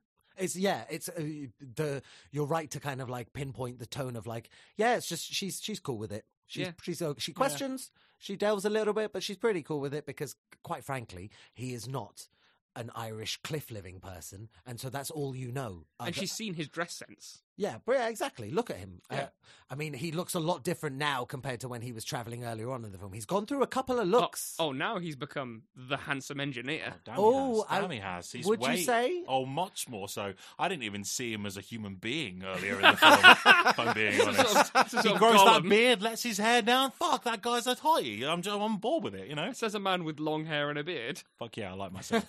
it's a it's a nepotism. No, He's- nepotism. That's not what I mean. Narcissism. Narcissism. He's Not a man who suits the year 800 and 2000 you know? He gets he gets better with age and this he really He's gets aged. like a fi- like the finest of wines. You have to leave him for you know 800k years. Now their their their convinced chat and their introductions and the general kind of getting to know each other is interrupted by nightfall which a provides us a sight of the moon for the first time in the year 800 and 2000 James, does the moon still reflect the light back at Earth the same way if it's completely destroyed in the sky? because it's very destroyed in the sky I can't. I, now. I I looked at it and I was like, hmm, James will have a comment on that surely. So the, the moon's again. We mentioned albedo before. So the Mm. albedo of the moon is um is essentially to do with how reflective it is of the light. It's actually not as reflective as you might think. It's Sure. just close, and that's why it looks so bright. Cool. Certainly, some of those smaller bits would probably not as reflect as well as they do. The the fact that the moon is such a large surface, so Mm. close, is what works. You'd still get a nice glow from it, though. There's no reason why you wouldn't. Theoretically, if it broke up into a ring, you'd be able to see the ring at night from the glow that you'd get, which would, if anything, be quite nice. Yeah, that'd be really cool. i'm thinking like if you smash a mirror the mirror still mirrors Yeah, the little bits of mirror still you've mirror. created 50 mirrors. And so they have So 100 moons in the sky. but the the flatter the surface, the better the mirror. So if it's lots of little tiny, ragged little lumps, that's obviously not going to do quite so good a job at reflecting. But like you say, Scott, if you smash the mirror, you have a million tiny mirrors. They've got loads of moons in the future. And a lot of bad 802,000. Um, I do also want to point out that the darkness section here, they are really should be sh- being shown as being much more afraid of the dark than they are. Because part of the original story is that they are terrified of the dark because it's on the moonless nights that they get kidnapped by the Morlocks. Oh, okay. Right. So that's one of the reasons why they are kind of, oh, it's bedtime now, let's go to bed, was Right. purely because it's the safest place for them to be to not be kidnapped. And to be honest, there's a little bit of that in that they call it, oh, the night, they call the night the Moor. Nice, sure, I'm in. Uh, and, you know, uh, Kalen is quite scared of, of nighttime, but everything you just said, James, is stuff that, like, why not put that in this film? Why not just give us a couple more lines of dialogue? It just needs a bit more explanation, or, Yeah. or at least a couple more of them on, on in, in frame. Couple more people looking quite scared, as opposed to just this one small isolated scene to be like, yeah, bad stuff happens at nighttime, so we should go to bed. It's like, well, it's not that bad if you're just gonna you're living in a tent. I could I could get through that with a small small blade. We, we even hear just- later that one of them does break into their tent to steal his watch at some Yeah. point. So It just does feel a bit thin, doesn't it? It feels a bit like the the stakes don't feel as high as they should be at this stage. People are being taken from their home and their family members and just vanished into the night, dragged underground through like sink sinking sand. So like it's it's frightening. It should be a little the bit more to be honest, nothing's at the level it should be at in the sense of like the stakes of how much danger you think they're in are not at the level. The level of uh, uh, as you mentioned, James, uh, you said with um, them being like a very naive, very uneducated people because life is just been so good for them they just get handed everything. We don't see where they're we don't get any information about them like where are they getting their food from? They don't even explain why they live on the side of a cliff. We just take it as well these are future people so i guess they're living in a different way. And that's that's fine but it makes for kind of a shallow film. Mm. yeah, and there's a few sort of other little references that we'll come to shortly when we meet the Morlocks, and I'll I'll go a bit more into it there as well. It might just be that they want the scene that comes later on where the Morlocks start abducting people to feel more shocking, which it does. It is quite an intense sequence, and maybe it is kind of just held back a little bit so it's not too worrisome beforehand, maybe. Which, but- yeah, to be fair, that's a very good point. Just Mm. like mild foreshadowing because Yeah. you want there to be a bit of a shock later on down the line. That, yeah, that's very fair. While Alex is getting his, you know, night's rest in the moor, he has a, a, a weird dream, a weird dream with some some Jezza Irons uh, uh, voiceover. Yeah. The next morning, as he's kind of trying to explain his dream, Myra says, "Oh yeah, we all we all have that dream. That's the regular thing that happens in the year eight hundred and two thousand. We all dream of Jeremy Irons whispering to us slowly. It happens I mean, now. yeah, sometimes. How else do you get aroused?" Alex also, you know, after uh, uh, later on in the day, he explains why he's been time traveling. He mentions Emma and the situation, to which Mara replies, "Oh, don't worry. Uh, we, the Eloi, in the future, we don't we don't dwell on the past. We don't dwell on the dead. We build wind turbines for them." well, uh, the whole reason they don't dwell on the dead is because there are none. The dead are just taken away. They don't see corpses because they are just kidnapped, and they talk about how there's no older people, and it's because they are they target the not necessarily eldest, but certainly the strongest and the Mm. most adaptable people Yeah. to kidnap. Because I mean, why wouldn't you? That's the sensible thing to do if you're Yeah. kidnapping. So they never they don't see corpses, so of course they don't No. dwell on the dead because it's literally out of sight, out of mind. Yeah. And there's yeah, well, that precisely that because there's later on when Myra goes missing, uh, no one gives a no one gives a shit. No. nobody they gives just a shit. carry on with Yeah. their Well, lives. Oh, She's gone. Myra's gone. Great. I wanted to build another turbine for the last two weeks. I've just been waiting She's for got some someone. nice stuff in her Yeah. Also, Let's like have that. we really liked her, so we can make a doubly big wind turbine this time. Fantastic. I had knocking around in my memory something about Jeremy Irons. We we had the little whisper moment in the dream that they're all having. Something about Jeremy Irons playing H.G. Wells because I remember looking like uh, like a year ago in research for for the film club. I remember looking at. I wanted to like find out some information about H.G. Wells. Oh, it was when we were looking at the curvature uh, uh, episode, and her husband is called Wells, and I was like clicking around, and I found out that Jeremy Irons has played H.G. Wells in a Oh. 1992 film called The Timekeeper. The weirdest Wikipedia article I've read about a film in a long time. This film is like a composite film that was done in 360. So the whole film is filmed in 360, and you have to go and sit in a special cinema with a 360 happens screen, around you. and it happens around Oh, you. weird. And like it's like a meditation on like time and space. So like there's just a moment where H.G. Wells is played by by thing, but like there's someone else who plays Jesus, and there's someone else who plays Einstein, and there's someone Is it else. like who one of those ones where, like, when you go to like NASA and they have like a room where you go in and learn the story of Yeah, space and time? But exactly. Like a Jeremy Irons- planetarium. Yeah, like a planetarium. It's like that, but I think it was maybe at like Universal Studios or something like that. That's you know, something film wise. Right. But it's the weirdest thing of like, yeah, he did play H.G. Wells, but it doesn't matter at all because that film is wild and it's not even a, fi- it's barely a film kind of Right, thing. Yeah, weird. just just a weird one. But I uh, I remember so when. not going in the club then. uh, do you have a 360 screen? No. we could we could set up twenty laptops around us.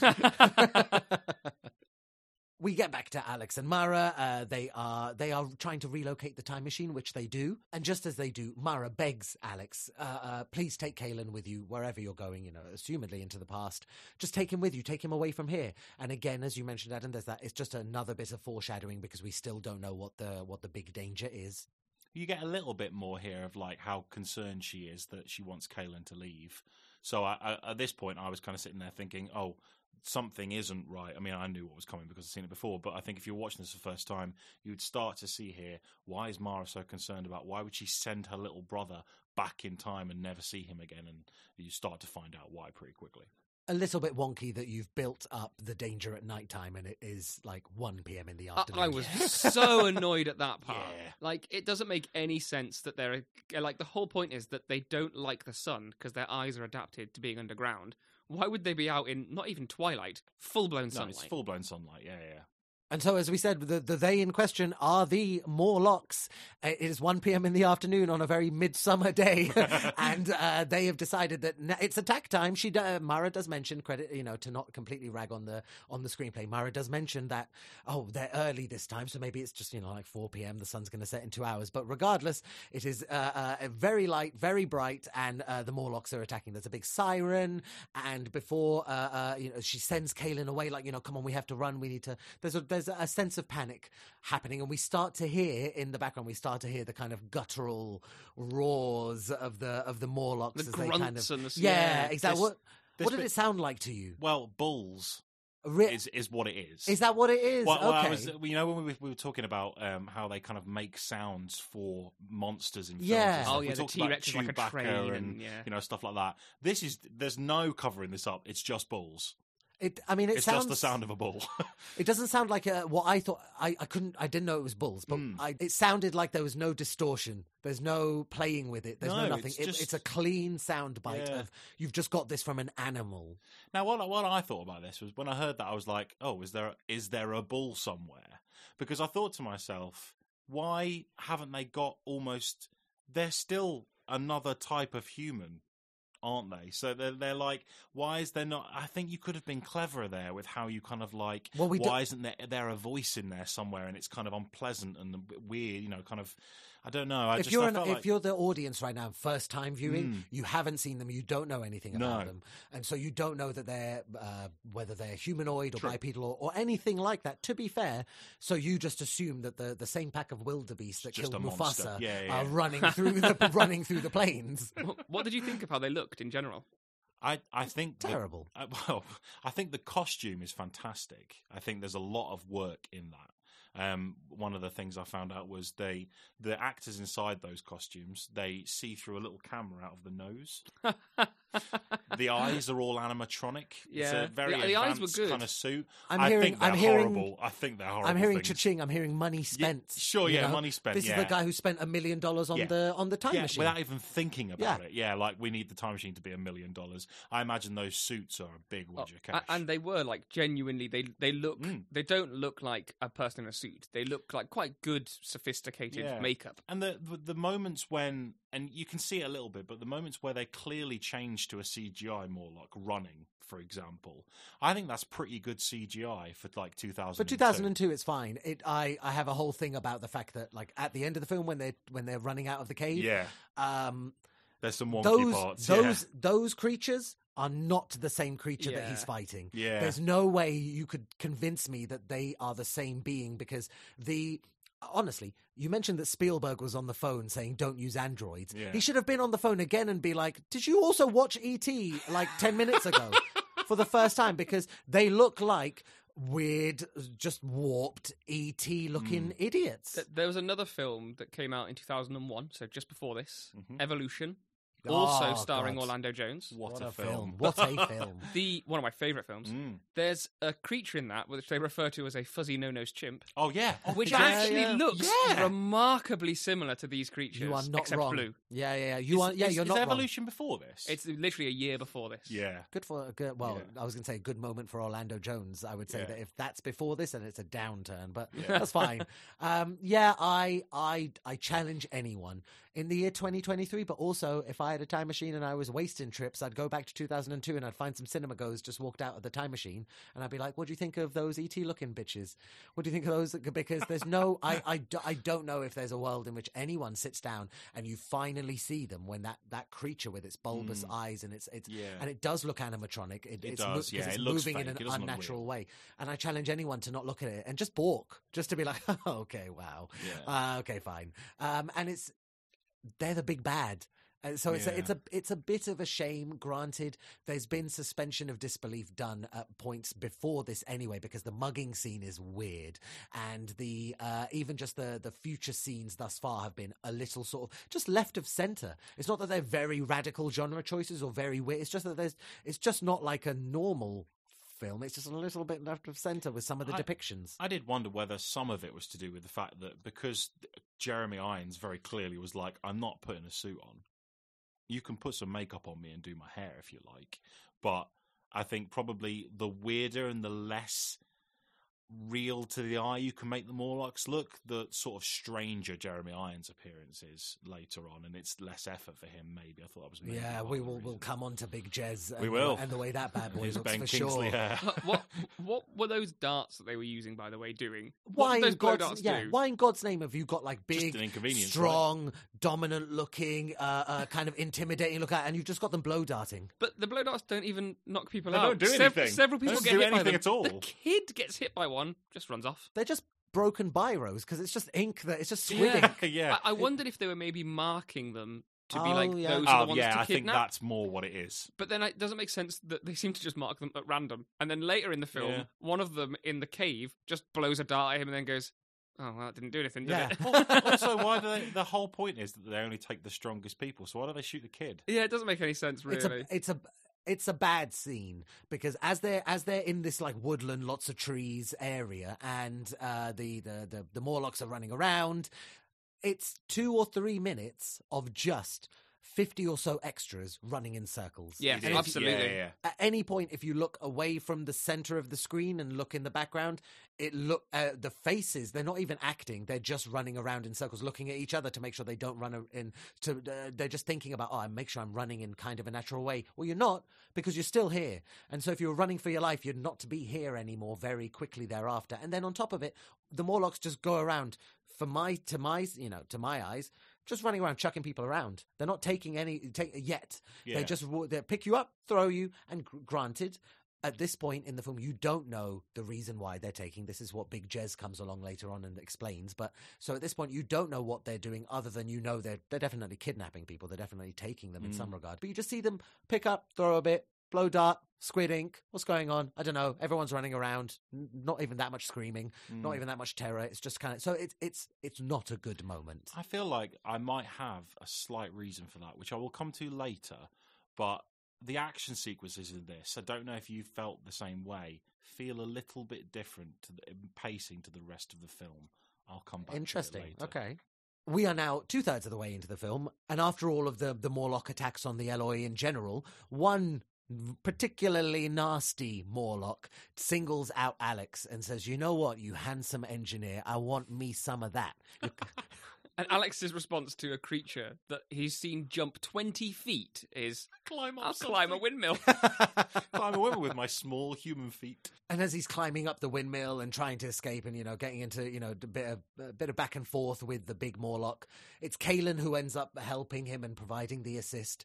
And just as they're running back to the to the group as a whole, Mara is taken down the, the, the sand, quicksand pit, the kind of, you know, and, and the only person who is devastated is Alex.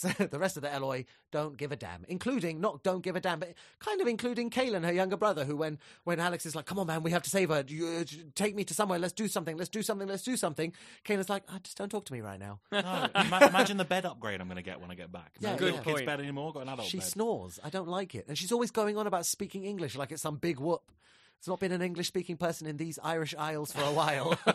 Guy Pearce did like all of the stunts on this as well, and broke his Did rib he? during that sequence. Did he? You know when they're like rolling round on the floor and like tussling. He's like tussling with the Morlock on the Yeah, floor. yeah. yeah. Bro- broke a rib and then had to do the rest of the film with a broken rib. I wonder the scene earlier where you see him with a bruise on his rib. I wonder if it was just an I think actual it is. picture of I his think rib. it is. Method, yeah, yeah, yeah. method, Definitely method. acting. Yeah. Eventually, Kalen uh, uh, succumbs to the persuasion and he takes Alex to the place where the ghosts are, the place that we can't speak about. And as we mentioned earlier in the episode, this is just this is just where Vox 411's living. Like the best place you could go, really. the most handy place you could have ever Yeah. gone to, the Eloi. As I mentioned, Vox 411 is there. He's a little dinged up, not 100% sane. Questions about whether an AI can or cannot go insane Oh, anyway. there's a whole plot in the Yep. Halo games about how after a certain amount of time, because they accrue so much knowledge, they go crazy. when did Uh, Halo 1 come out? Oh, good point. Uh, roundabout here, here I think. Interesting. Yeah. There's a lot of crossovers happening today. And I mean, it's great because we all love Orlando Jones. You want more Orlando Jones on your screen, and I think we all agree not enough Orlando Jones on the screen. Yeah, in this nowhere movie. near enough. I Nowhere love near him. enough. He could have been the Robin to Alex's Batman, and yet 2001, by the way. is it? I, th- I Is had it a feeling. really? I had a feeling. Halo, yeah. There's a lot of pulls here. Yeah.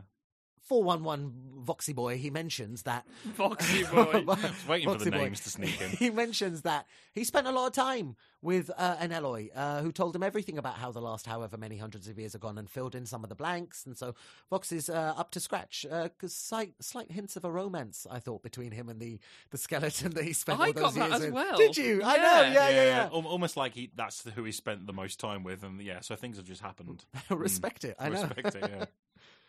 And he does mention the, the the kind of the core concept. This is again first time viewer.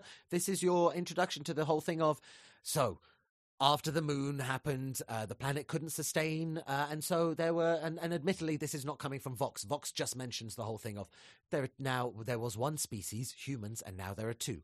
And he says crucially, one above, one below. Yeah, yeah. the original idea was that essentially the, the elite, the upper class, were the ones who were on the surface and were essentially provided for by the Morlocks on the underground, who Mm. were basically you know pit workers, coal miners, who would be manning the machines and keeping them alive.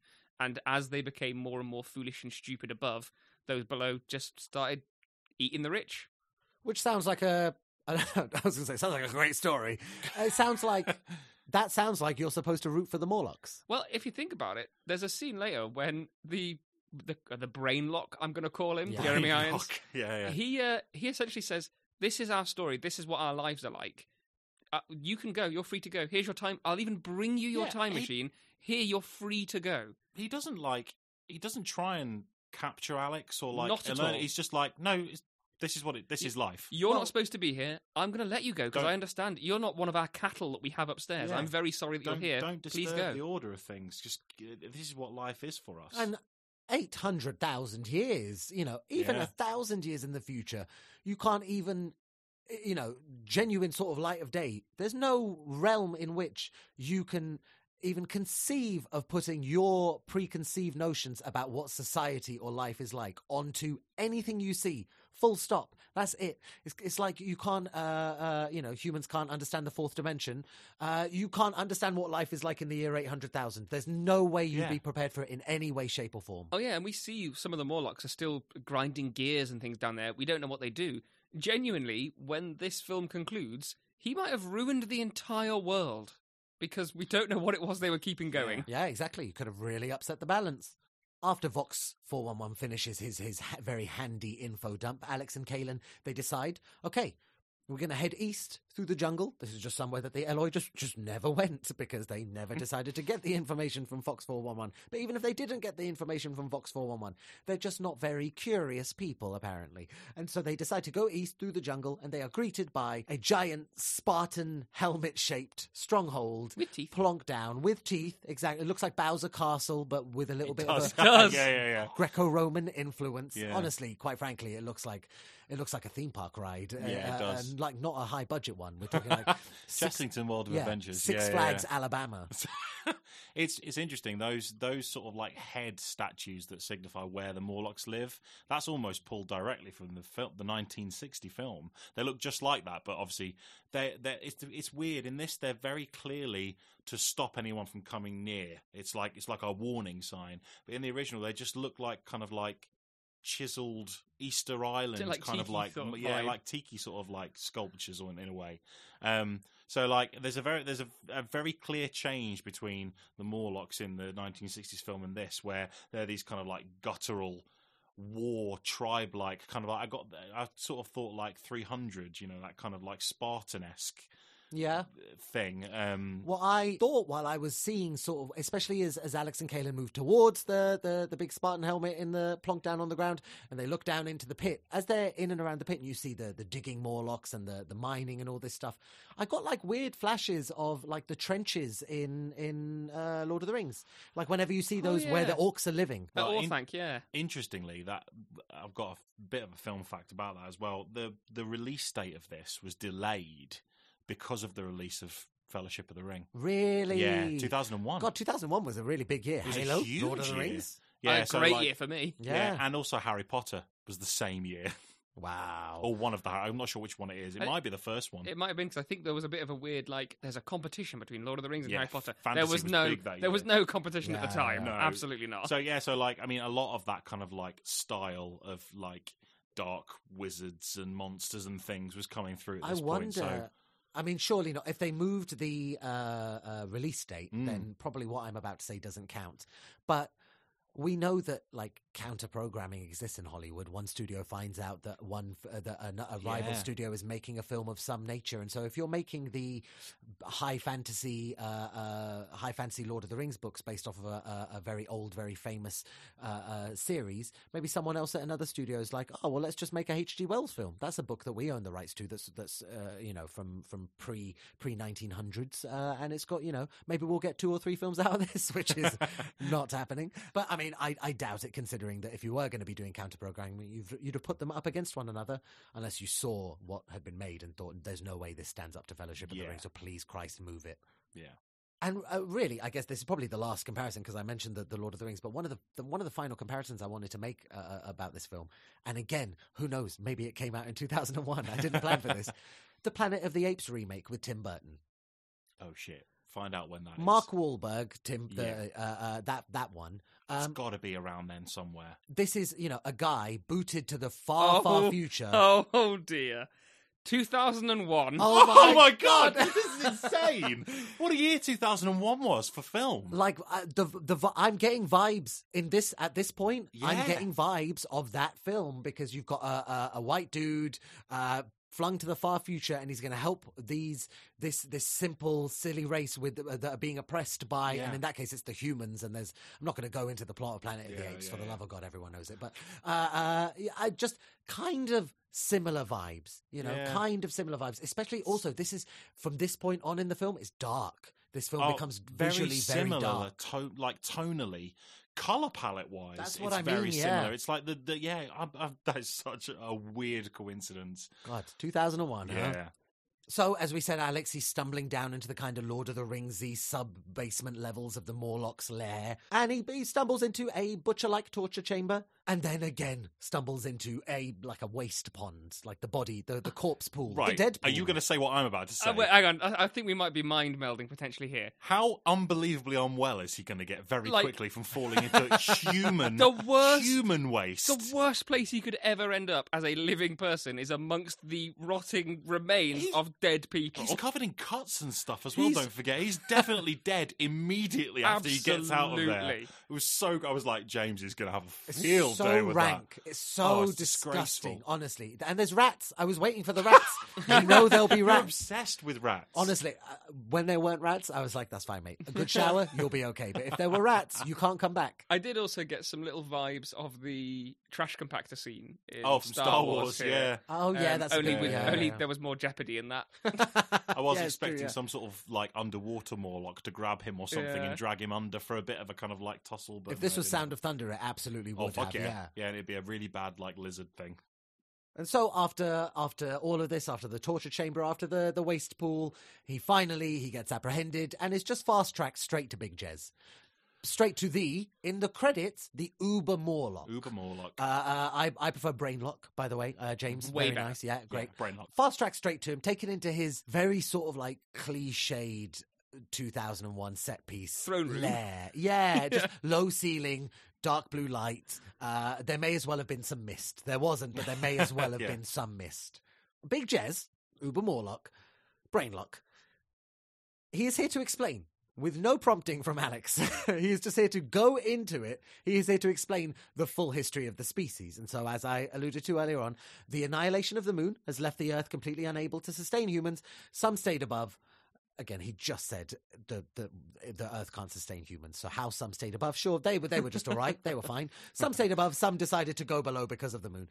Um, the ones that went below are Morlocks, and the ones that stayed above are Eloi. And of course, he then just tags on right at the end that when we when the Morlocks when we came down here, we just decided to do a lot of eugenics.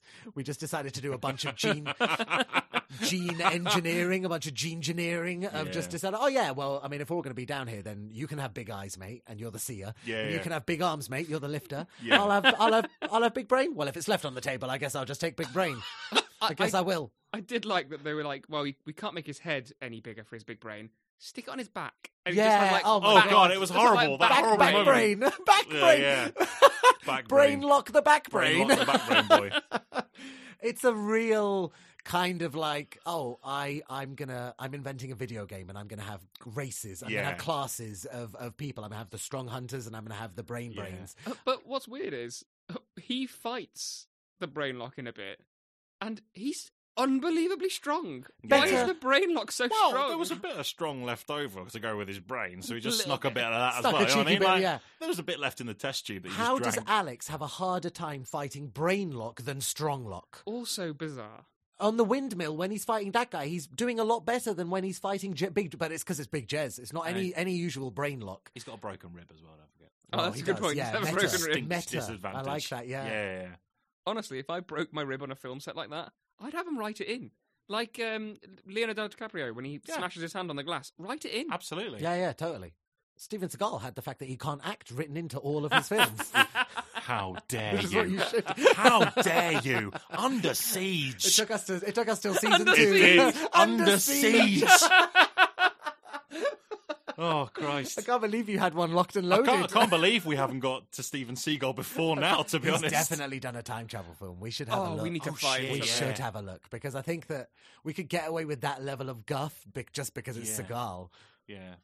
And again, just to suck the juice dry out of this scene, because honestly, there's not that many scenes that are loaded with lots of information, and this is arguably the most loaded scene of the whole film. Uh, Alex and Big Jez. He mentions that he's one of many. That it's not just he's not the only Uber Morlock. He's just like one, of, and it got me thinking: Are there is he like a regional manager? Because he's yeah, yeah. There is a structural system. It's to just like an MLM. You Yeah, have like exactly. the top Morlock who then gets the next one Yeah, who then yeah, gets. He's doing a lot of work. He has to mind control all the Morlocks to do his bidding, Yeah. and he's mind controlling the Eloi so that they don't just walk east and find his stronghold and Yeah. do something about it.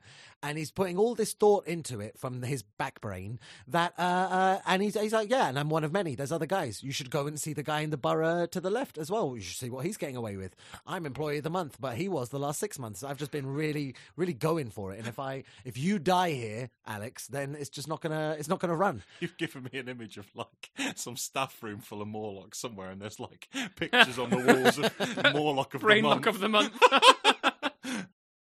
And now we are into the final 20 minutes of this film.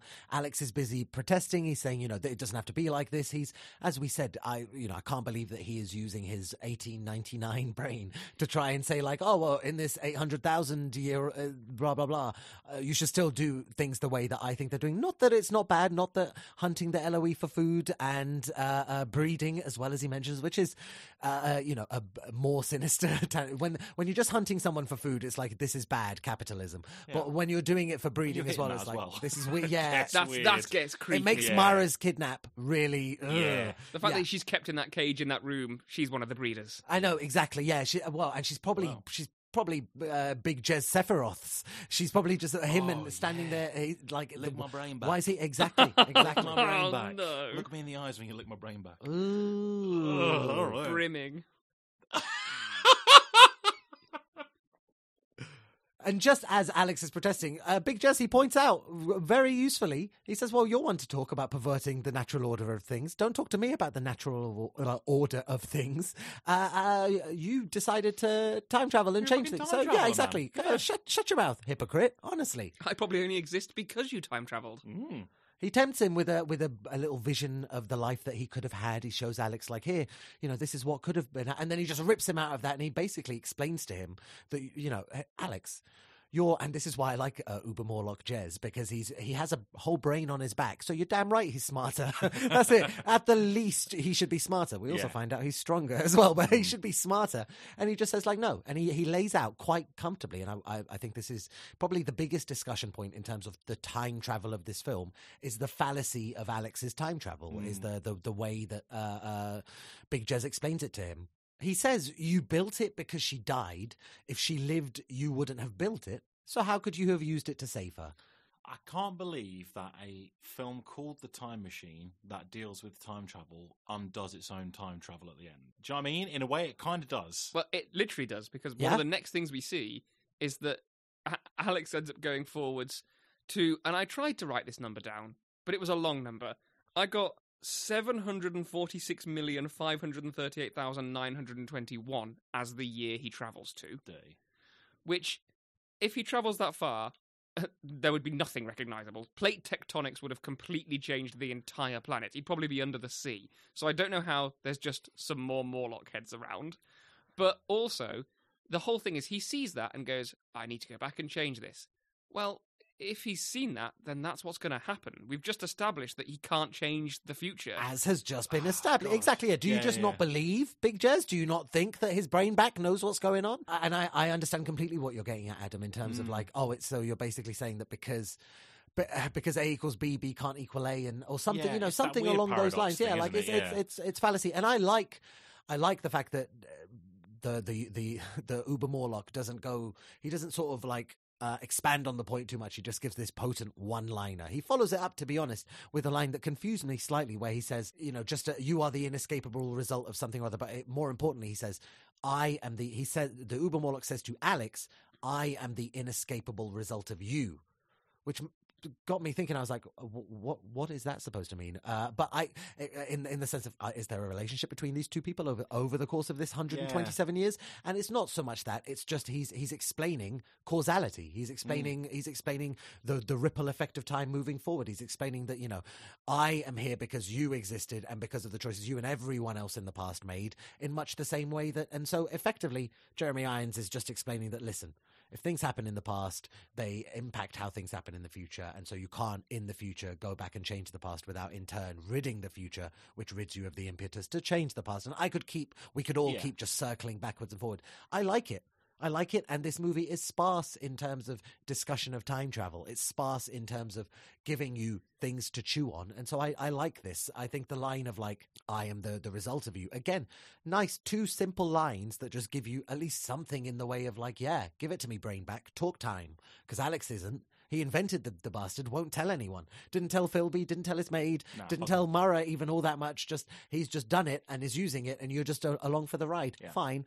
Thank you, thank you, uh, Grand Vampire Jeremy Irons, for uh, uh, uh, giving us some. He, he does look a bit like Gary Oldman in Dracula. Oh, he does. you, you calling him. I also had real like uh, underworld vibes from a few of these scenes, Very Oh, good yeah. shout. Which Bill is- Nighy, yeah. which is 2003, so Ah, just after. Oh, yeah. Well, Wait, he's- sorry. yeah. Ballpark. Shit, that would have been great, wouldn't it?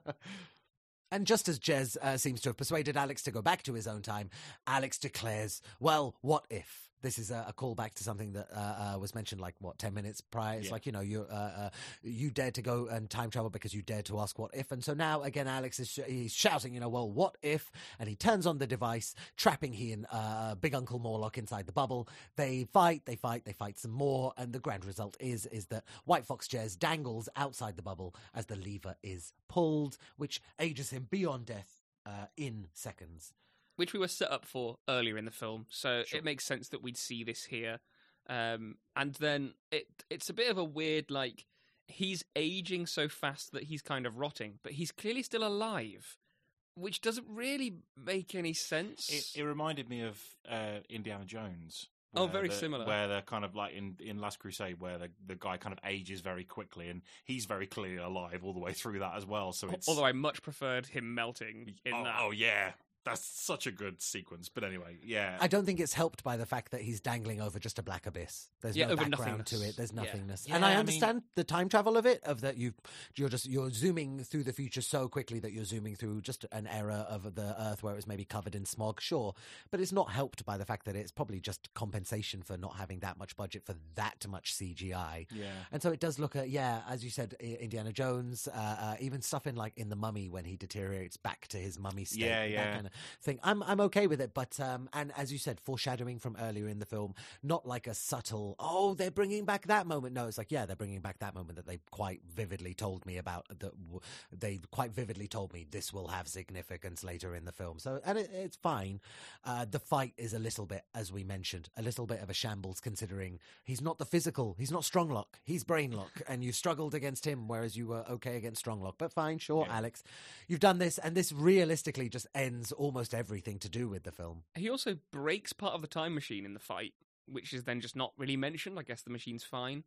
But I, I did want to mention here the future he ends up in. In the original, it's described as, and I don't fully remember this part, but I remember it being that there were like crab creatures Mm. wandering around. That was one of the Oh, creatures interesting. Because he goes to this barren hellscape, Yeah. and all you really see is this. Uh, you see another big Spartan helmet to, to indicate that in the future, Earth is even worse, but now the Morlocks are uh, Well- even more powerful. They're even more on top. Yeah, or or more of them. Yeah, there's a Um, bunch of those heads kind of around, isn't there, on the ground that you see? But yeah, the, the original is that there's these kind of well, I'm going to call them carcinoforms because there's a whole like theory, side fringe theory, very popular on the internet that all life is trending yeah. towards crab. Going back to crab. Um, yeah, Can I just ask, that before. carcinoform, Yep, carcinogen? yep. Cancer is crab. So you know the Oh, cancer, cancer. the the star sign is crab. Ah, love yeah, that. yeah. I don't Yeah. love that. I'd like, uh, but I mean, etymology, not. It's okay. Listen, I'm going to give you a cancer pass. You've got Oh, you've got a great, cancer thank you. pass. You Yeah, can yeah. make jokes about only- cancer. that's It's fine. fine. I, I mean, You've I used don't. it I don't want to make jokes about You've cancer, used but it now. thank you That's for the it, you're pass, done. nonetheless. Yeah, Um, I prefer a hall pass, but you know. But yeah, so there's like these kind of carcinoforms, which there's the jokes on the internet because they've evolved five times. Crabs have evolved five separate times. Anyway, okay, Um, I haven't heard any of this. Oh, it's, Oh, yeah, it's, a really it's interesting interesting. theory. crabs are weird as hell. Yeah. they look they look like aliens. and they're efficient. Um, but then there's he meets the future Eloi in the year six hundred million, yeah, and they are like these like fluffy little white creatures. I uh, he either describes them as like sheep or rabbits or like Yeah. oh, these interesting. cute It's little. weird. That is it's- not where we as a species are going. Well, in this future, it is. You Yeah. can't Crabs convince and me that there's no millions of years that you can multiply humans by and say you're rabbits and they're crabs. Well, uh, you, remember we we and which were- one? Which we one am I going to rats be? at one point, Scott? What Don't say prefer, that to what would me. you prefer to be? We were all Oh, rats at one Definitely the crab. Oh, be a crab, crab? big Yeah, time, big yeah. time. They look cool. I don't want to be a little worthless bunny rabbit. Crabs I- are like look at living that. tanks. It's got Yeah. lasers for eyes. Yeah, Oh, well, yeah, that would be See? useful in the in the barren hellscape of the earth. But also, I mean, if just to pull it back a little bit, you can't. Again, you just as you said, you can't convince me that in 600 million ye- years there's an Earth to stand on. No, You're I- floating in the in space. A, Uh, a billion, almost a billion years later, the Earth, the, it would be unrecognizable in every single Yeah. possible way. Isn't it? I, I don't. Is it 500 million or 500 billion where they say the sun's gonna boom boom? Uh, it's about five billion, I believe. Okay. is when the Oh, that's all right. I think it's not even boom boom. It's just it's going to get bigger and bigger and bigger and Just as a red giant, and eventually the Earth might end up just inside the sun. Fair play, son. You do you. That's what I say. I can't handle 40 degrees. I'm not waiting for that. And so the day is saved. Uh, Alex has now uh, he's he's seen the future hellscape. He's decided I'm going to go back to the to the time of the Eloi to the to uh, 20 not 2037. I'm getting my to 6 uh, 802,000. That's yeah, the one. Yeah. God, many many numbers. Uh, to the year 802,000 because not only uh, am I going to try and try and course correct this future with what little life I've got left. You've got the lifetime of one man, Alex. How are you going to prevent the years? 600 million. Sure, okay, fine. But you have found love with Samantha Mumba. Wonderful, great for oh, you. By the way, four years to get over his uh, dead wife. 48 hours after he lands here, he's like, new love now. Let me interject with something here that you will find very interesting. I have a quote from Guy Pearce in an interview that I read on him. It's not my hand, it's not her hand, says Pearce, resigned. It wasn't how I saw the character. That is a scene Oh. put in after this film was done. No, oh, just the, the little shot Just of them the shot of holding them hands. holding hands, neither of their hands. He didn't. He didn't They know can- that was going to be in the film. He Oh just sat my there. God. He And sat at the the premiere, being like, "No, they put us together yeah, at honestly, the end of this. honestly, that- That's wild. It's crazy, and I'll tell you the reason for that now. Simon Wells, who directed this film, didn't finish directing it.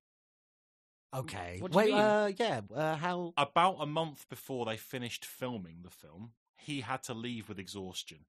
So wow. Gore Verbinski took over the last four weeks of filming. That's a name I've heard before. Yeah, um, 2003, Gore Verbinski does Pirates of the Caribbean. There you go. That's that's where. Yeah. He did all of the action sequences and made changes to the ending of the film, which I think is this. I think he So- came into it and was like, "Oh, it needs to end. The love story needs to end with Alex being happy." But it So wasn't did- really a love story, though. Well, uh, It's there's not, is yeah. it? But that's why it's so weird. That's why that end that, that one sequence is so strange. I don't expect them to end up together. I don't say I necessarily No. need to uh, have them end up together. Can I just ask? Did did uh, so? Is that it? Gore Verbinski finishes the film, Gore and, and Simon film. Wells is just left in the Yeah, in yeah. the wind. That's it. So he does ninety percent of the film, and Gore Verbinski gets called in right at the end And because- ruins it. and and basically changes the the very end. And Simon Wells has been reported as saying that is not how I wanted this film to end. It's a really weird, like That is strange very, thing especially happen. because it's his great granddaddy's project. That's you know? one of my favourite Yeah, film yeah, facts yeah. you've ever done, Adam. it's good, right? That's a good That's one. very interesting as well. Yeah. yeah. I just I just think it's wild that they could change directors with like a month to go of filming. And I like. I'm sorry to hear that Simon Wells was exhausted. Uh, uh, that Yeah. sounds like a really. Uh, it sounds like a really tough Well- film to be adapting your grandfather's, your great grandfather's book, such a labour of love, and to have you know exhausted yourself in the process. Also, he'd never done live action before this. Well, not really done live action. He was he the last film he did before this, Simon Wells, was Prince of Egypt.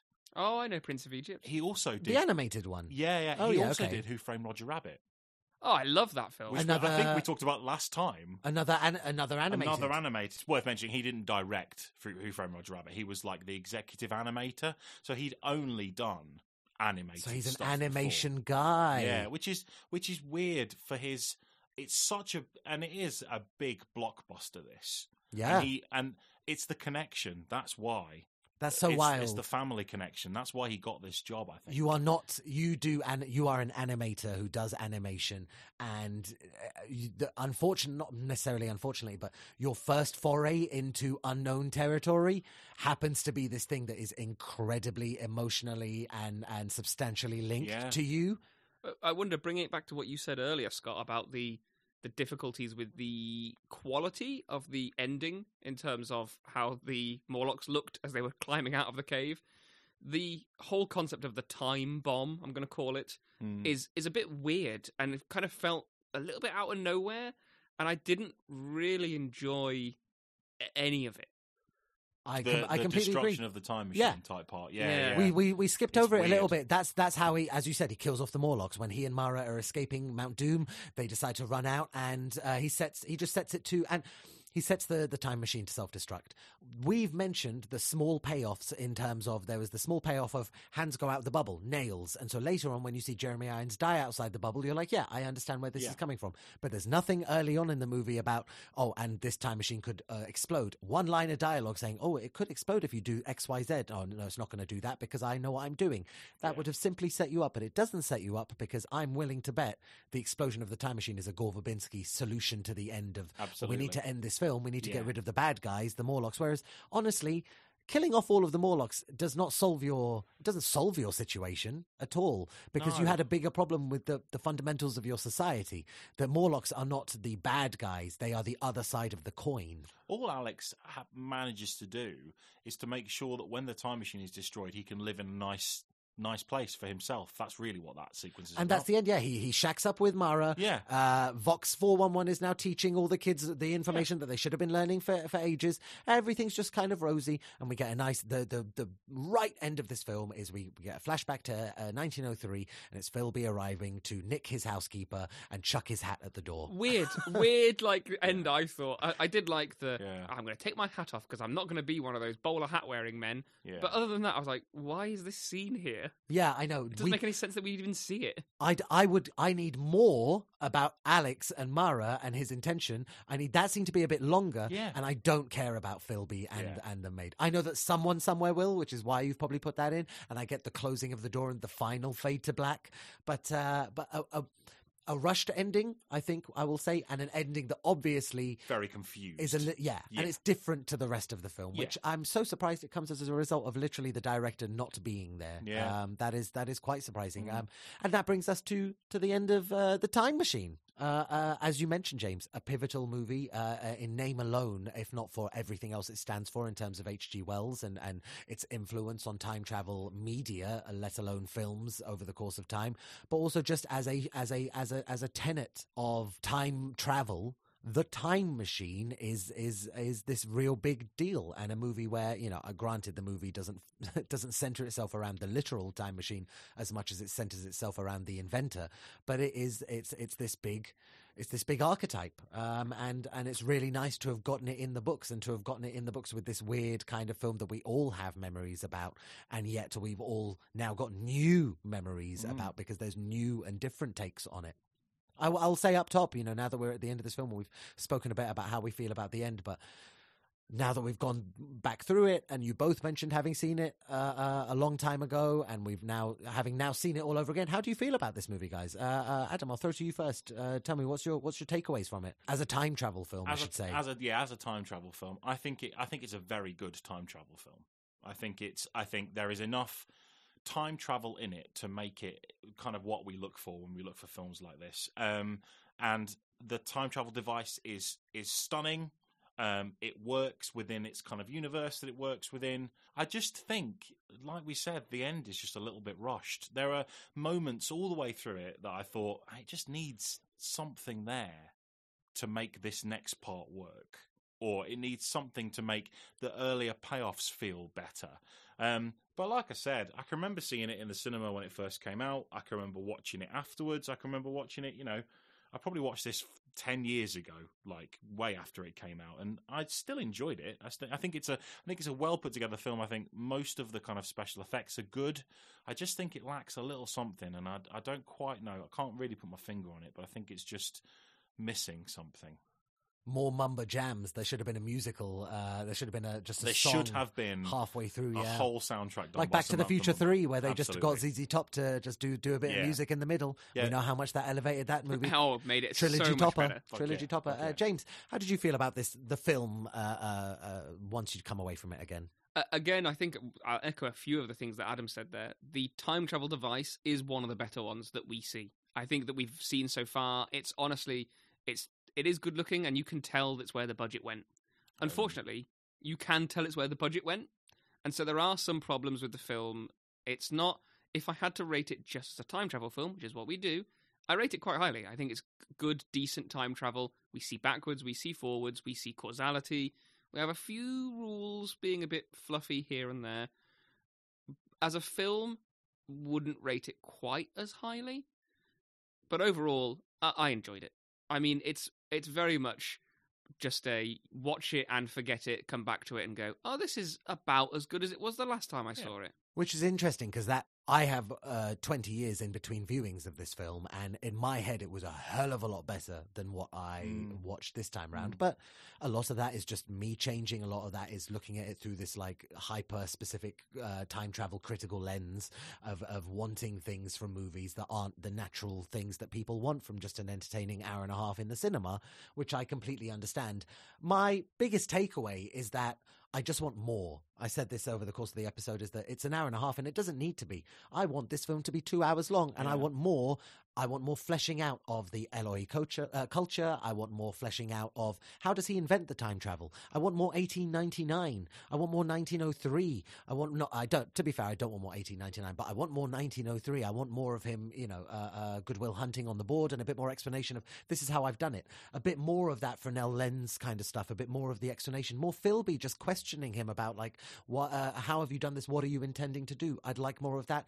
I'd like more about how have they developed the language? How is all of, I want, I, I even, I want more from, from the Uber Morlock. I want to know more about Morlock civilization. I want more of all of these things. And I feel entitled to want more because I know that it's from a book that would have definitely had more in Mm. it. Uh, and, and whether it's more or different stuff, either way, while this is, as, as, as you both said, as a time travel film, uh, hugely worth talking about. As a film i was i was left wanting in a lot of departments. And yes i will also acknowledge that a movie that leaves you wanting more is better than a movie that says no i don't want any more of this crap. And so that is to the movie's uh, credit that it made it showed me things that i was like this is promising. But uh, it's a shame you didn't give me more but at least you know there's there's promise here as as a as a film and as a time travel film for sure. There was one deleted scene on my DVD version of this. in the Oh, I never even features. considered that. Yeah. And it is interestingly, Scott. You said you know you would have liked to see kind of more of the Alex at the university and explaining a bit more about it. It kind of does a little bit. So he mentions very early on, I think, and it's just a kind of throwaway comment that you know he got in trouble, I think, with the dean for taking the students out of the class one day, and it's that sequence. It's them. They go outside. It's snowy. It's Columbia and you know um, university in the in the kind of winter, and he's doing an experiment with them outside. And the dean comes out and he says, you know, you shouldn't be out here doing this sort of thing. Science isn't about the practicality of it. You know, it's about what's written on paper. And he makes it very clear that there is something more to him than just what's written on paper and that he has kind of ideas that he's going to put into practice at some point. So there's almost like a bit of a but it's a long it's like a like a two three minute deleted scene of just him doing some science outside with some of the students. So it's like but that's the only one on there. That's the only kind of deleted scene there which was is for this. surprising. It feels like a movie that's had more taken out of it than apparently it has. Well, maybe it has, but they didn't choose to include them for whatever reason. unwatchable Yeah. Unwatchable. Well, definitely the 9/11 one needs to be left out of it. I think. Yeah, probably. for sure. Yeah. And of course, we, you know, time travel film club. uh, This is, uh, uh, we should we should talk about just the, the time travel presented. James, uh, as always, I'll I'll throw over to you to uh, d- sort of take us, wander us through the science behind the time travel. Well, I think certainly if you if you look at the idea of we talked about the Fresnel lenses, uh, optics was like at the forefront of science when this was written. Mm. So it would make sense that that would be how you would be thinking about doing time travel. Um, I also like the aspect of using light, and they've talked about the fourth dimension and how you can move in one, two, and three dimensions. Why can't you move in the fourth one? I think some of the causality issues in this are problematic. The fact that he could even interact with uh, his fiancee at the start and drag her away, but not change his own future, is a bit odd. It's a bit narratively necessary, but not necessarily uh, strong in your understanding. Exactly. Um, but other than that, I I like that we get to see backwards. I like that we get to see forwards. The science of it, they don't really go into. I mean, there's there's no way we can invent time travel now. There's no way we can invent time travel 120 years ago. So obviously, I'm not particularly convinced that his copper pipes and glass domes would do anything. But other than that, I enjoyed it. I liked the style. And I think seeing the fact that we can go so far into the future, we rarely get a glimpse this far into the future in any of the films we've seen.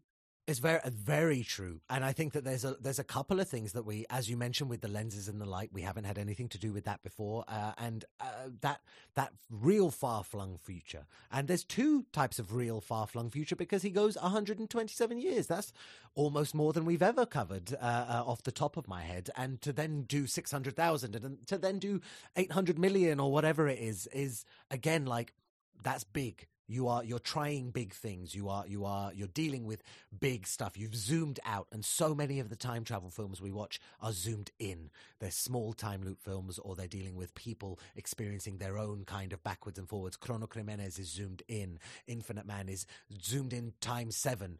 Uh, uh, you know the arq and palm springs are hyper hyper zoomed in. This is this zooms out this really zooms out and kind of takes into the into account you know hundreds and thousands and millions of years which is it's refreshing and it's very engaging i find Would you guys like some film facts? I'd Stuff that we haven't some. covered. And so, for example, the budget for this was 80 million and it made 123.7 million gross. So in, it's not bad. 40 million isn't isn't bad, but Fifty percent again on top of what you 50%? made. people Yeah. wanted to see this i remember Yeah. at least that much back in 2002 people wanted to see this because people liked big budget sci-fi films you know for the same reason that you want to go you've seen harry potter and you've seen lord of the rings and you've been seeing good big budget impressive films so you go then you go and see the time machine expecting that same kind of spectacle and my goodness i can imagine some of the level of disappointment people may well have had it wasn't very well received. And since I think it's only got 27% on Rotten Tomatoes, for example. that That seems harsh. that I- does seem harsh I know it's not. I know it's not the best film. I know it's not, but I, I feel like there are films of similar quality to this that that have got much higher. I don't really know why that is. I mean, I can, I can. Don't get me wrong. If I wanted, we we love time travel, and we are here with an agenda. If you rid us of that agenda, and you are just watching a film, and, and so for you, time travel is just like ev- any other narrative device, then you watch this film, and it is it's much of nothing. There's Mm. there's not there's nothing really in this film. There's Yeah, not a lot right. going on. Every element of it is shallow in how much it's fleshed You- out. You're right. Sure. The more you learn about the film, things like the original story and the costs of Yeah. the props, and the more you go, "Oh, this is a good film." But if you don't know or care about any of that, then this is just a slightly janky romance that doesn't make sense. Yeah, it's really interesting for us because we can look at this and we're we're looking for that kind of like interesting stuff. But but if you are just watching this as a I'm going to go and watch this film, it's on at the cinema this week. I I kind of can see it a bit more now. Especially mentioned if you thought this is an eighty million dollar film, and it doesn't look like an eighty million dollar film No, at it all. doesn't. The Time Machine looks like a prop from an eighty million dollar film, Yeah. and but and uh, I mentioned in the intro Oscar nominated. This was nominated for an Oscar. It was nominated for a costume, uh, for for either makeup and hair or costume. I forget. Right, I think it's fair. makeup and hair. I- a lot of sense. sci-fi films get that, though, Yeah. don't they? So I mean, like, yeah, And you Uh, can but- see because money was spent, no Yeah. one looks terrible. The Morlocks do. A choice was made there, Yeah. of course, but it, it's not that it looks terrible. And there's there's money been spent. The whole when they zoom out and you see all of the wind the windmills in the distance, you know, set pieces have been built, time has been spent, uh, land has been procured, extras have been hired, stuff has been done, and none of that shines through with the end product of just an hour and a half film. That that honestly, if you like it's just it's water it's like watered down squash. You Mm. wanted a glass of good squash and so you've given me a pint. I would have accepted a smaller glass that tasted properly. Instead you've given me a, a pint but the same amount of squash in it and so it tastes just a bit watered down. Yeah Mm. i i so i can i can see 27% is harsh. Don't get don't get me wrong. Yeah, but it's not to be honest like as a film as a narrative feature it's not climbing above 4 out of 10 for me. Sure, okay. Uh, and just a few sort of Guy Pearce related things, really. I love I love a Guy interesting. Pearce related thing, Um, yeah One of the big draws with him doing this film is that um, the original actor who played the time traveler in the 1960 version is a guy called Rod Taylor, also from Sydney, Australia. Ah. So one of the things I read Aussies about love him- time Yeah, travel. Aussies Yeah, love time Aussies travel. the best trope time we've got. Love time travel. Um, there was a really weird fact I found out that he was so consistent from one take to the next audially. So, like with the way he's pronouncing things.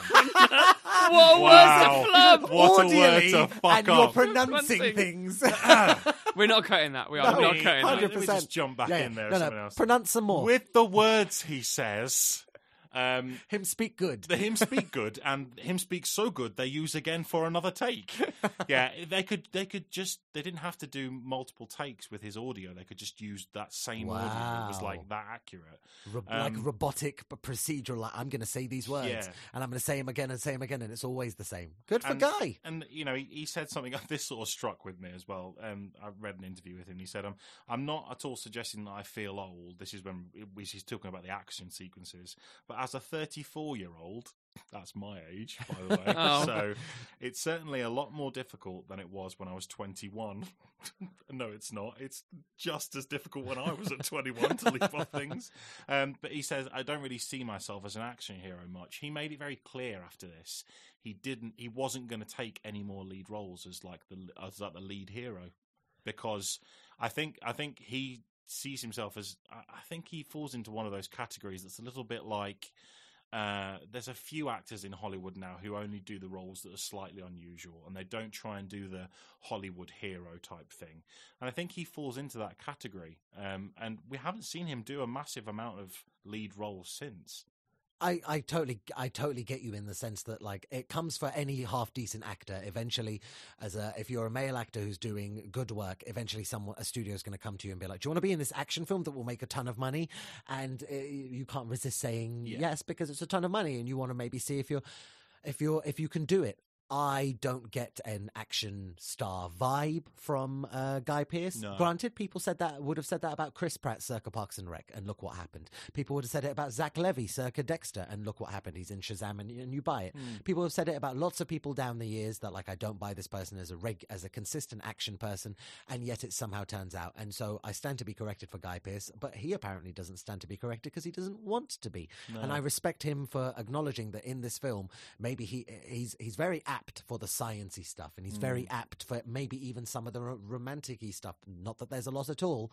And granted, when he is with Emma, he looks like he's on crack. Uh, it's not a good vibe he's giving off, but uh, but I credit to him for at least coming away from this and saying, "I ju- yeah, I don't think I was that good at this, and I I don't want to do it again. I'm not going to." As opposed to just try- no, I'm going to keep doing it because I like money, and I don't care if you didn't enjoy it because this film made over almost fifty percent back of what was spent on it. And so Yeah. yeah, let's let's fire it up again.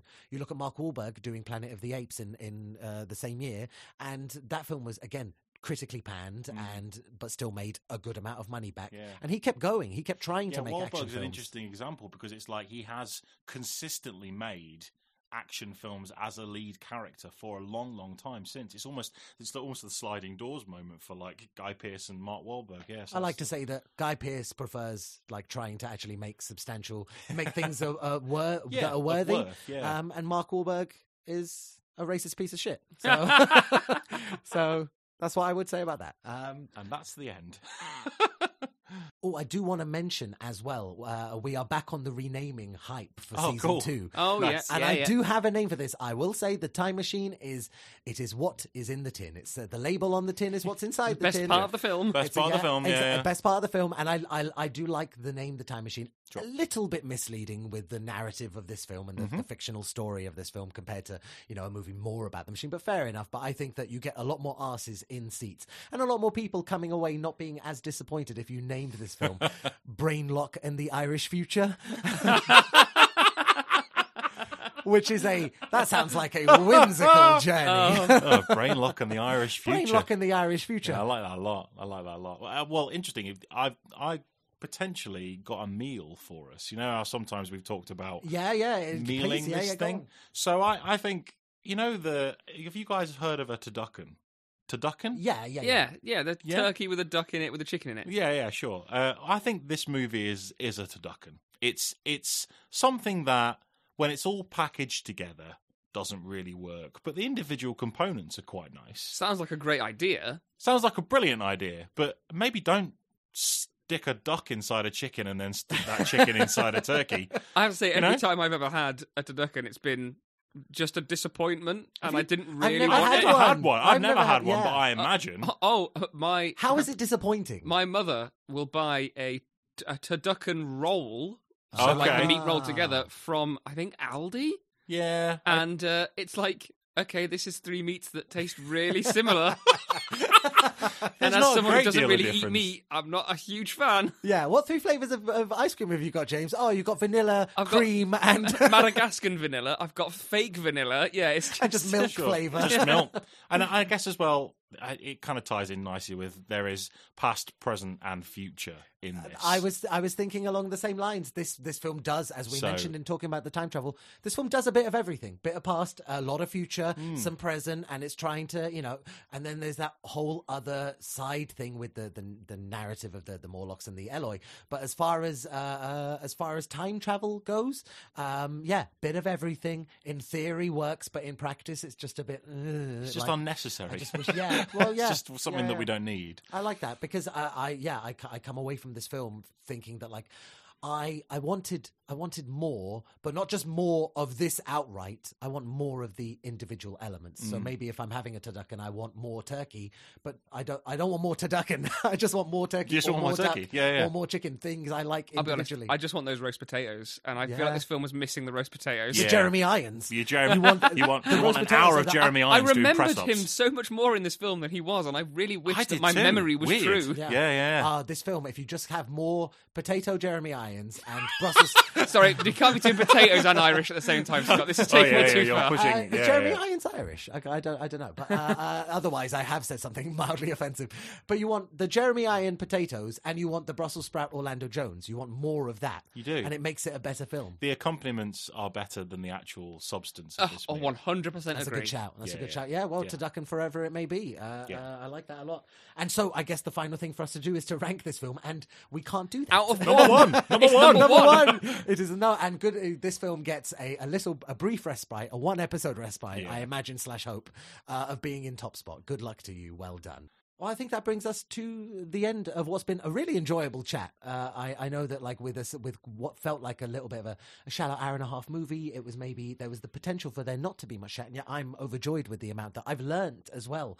That's really great. Is that like I didn't know about Fresnel lenses at all. I thought they were pronounced Fresnel too. So uh, Mm-hmm. There's no, uh, so that's Nice. that's some education, but also like the whole thing about crabs and like all of this good, wonderful information. And I mean, the whole thing about Simon Wells actually being the great grandson. When I thought it was just a bit of a fun coincidence. I, I one of my notes up top was like, oh yeah, Wells. Yeah, imagine if you're related to him. Ha ha ha. Lol. Oh, it's like Um, I've, I've got a book by a woman called Isabella Tree, and it's all about rewilding. It's like the perfect name for the situation. This could have been another of those examples. I love it. Nominative determinism for Elizabeth right there.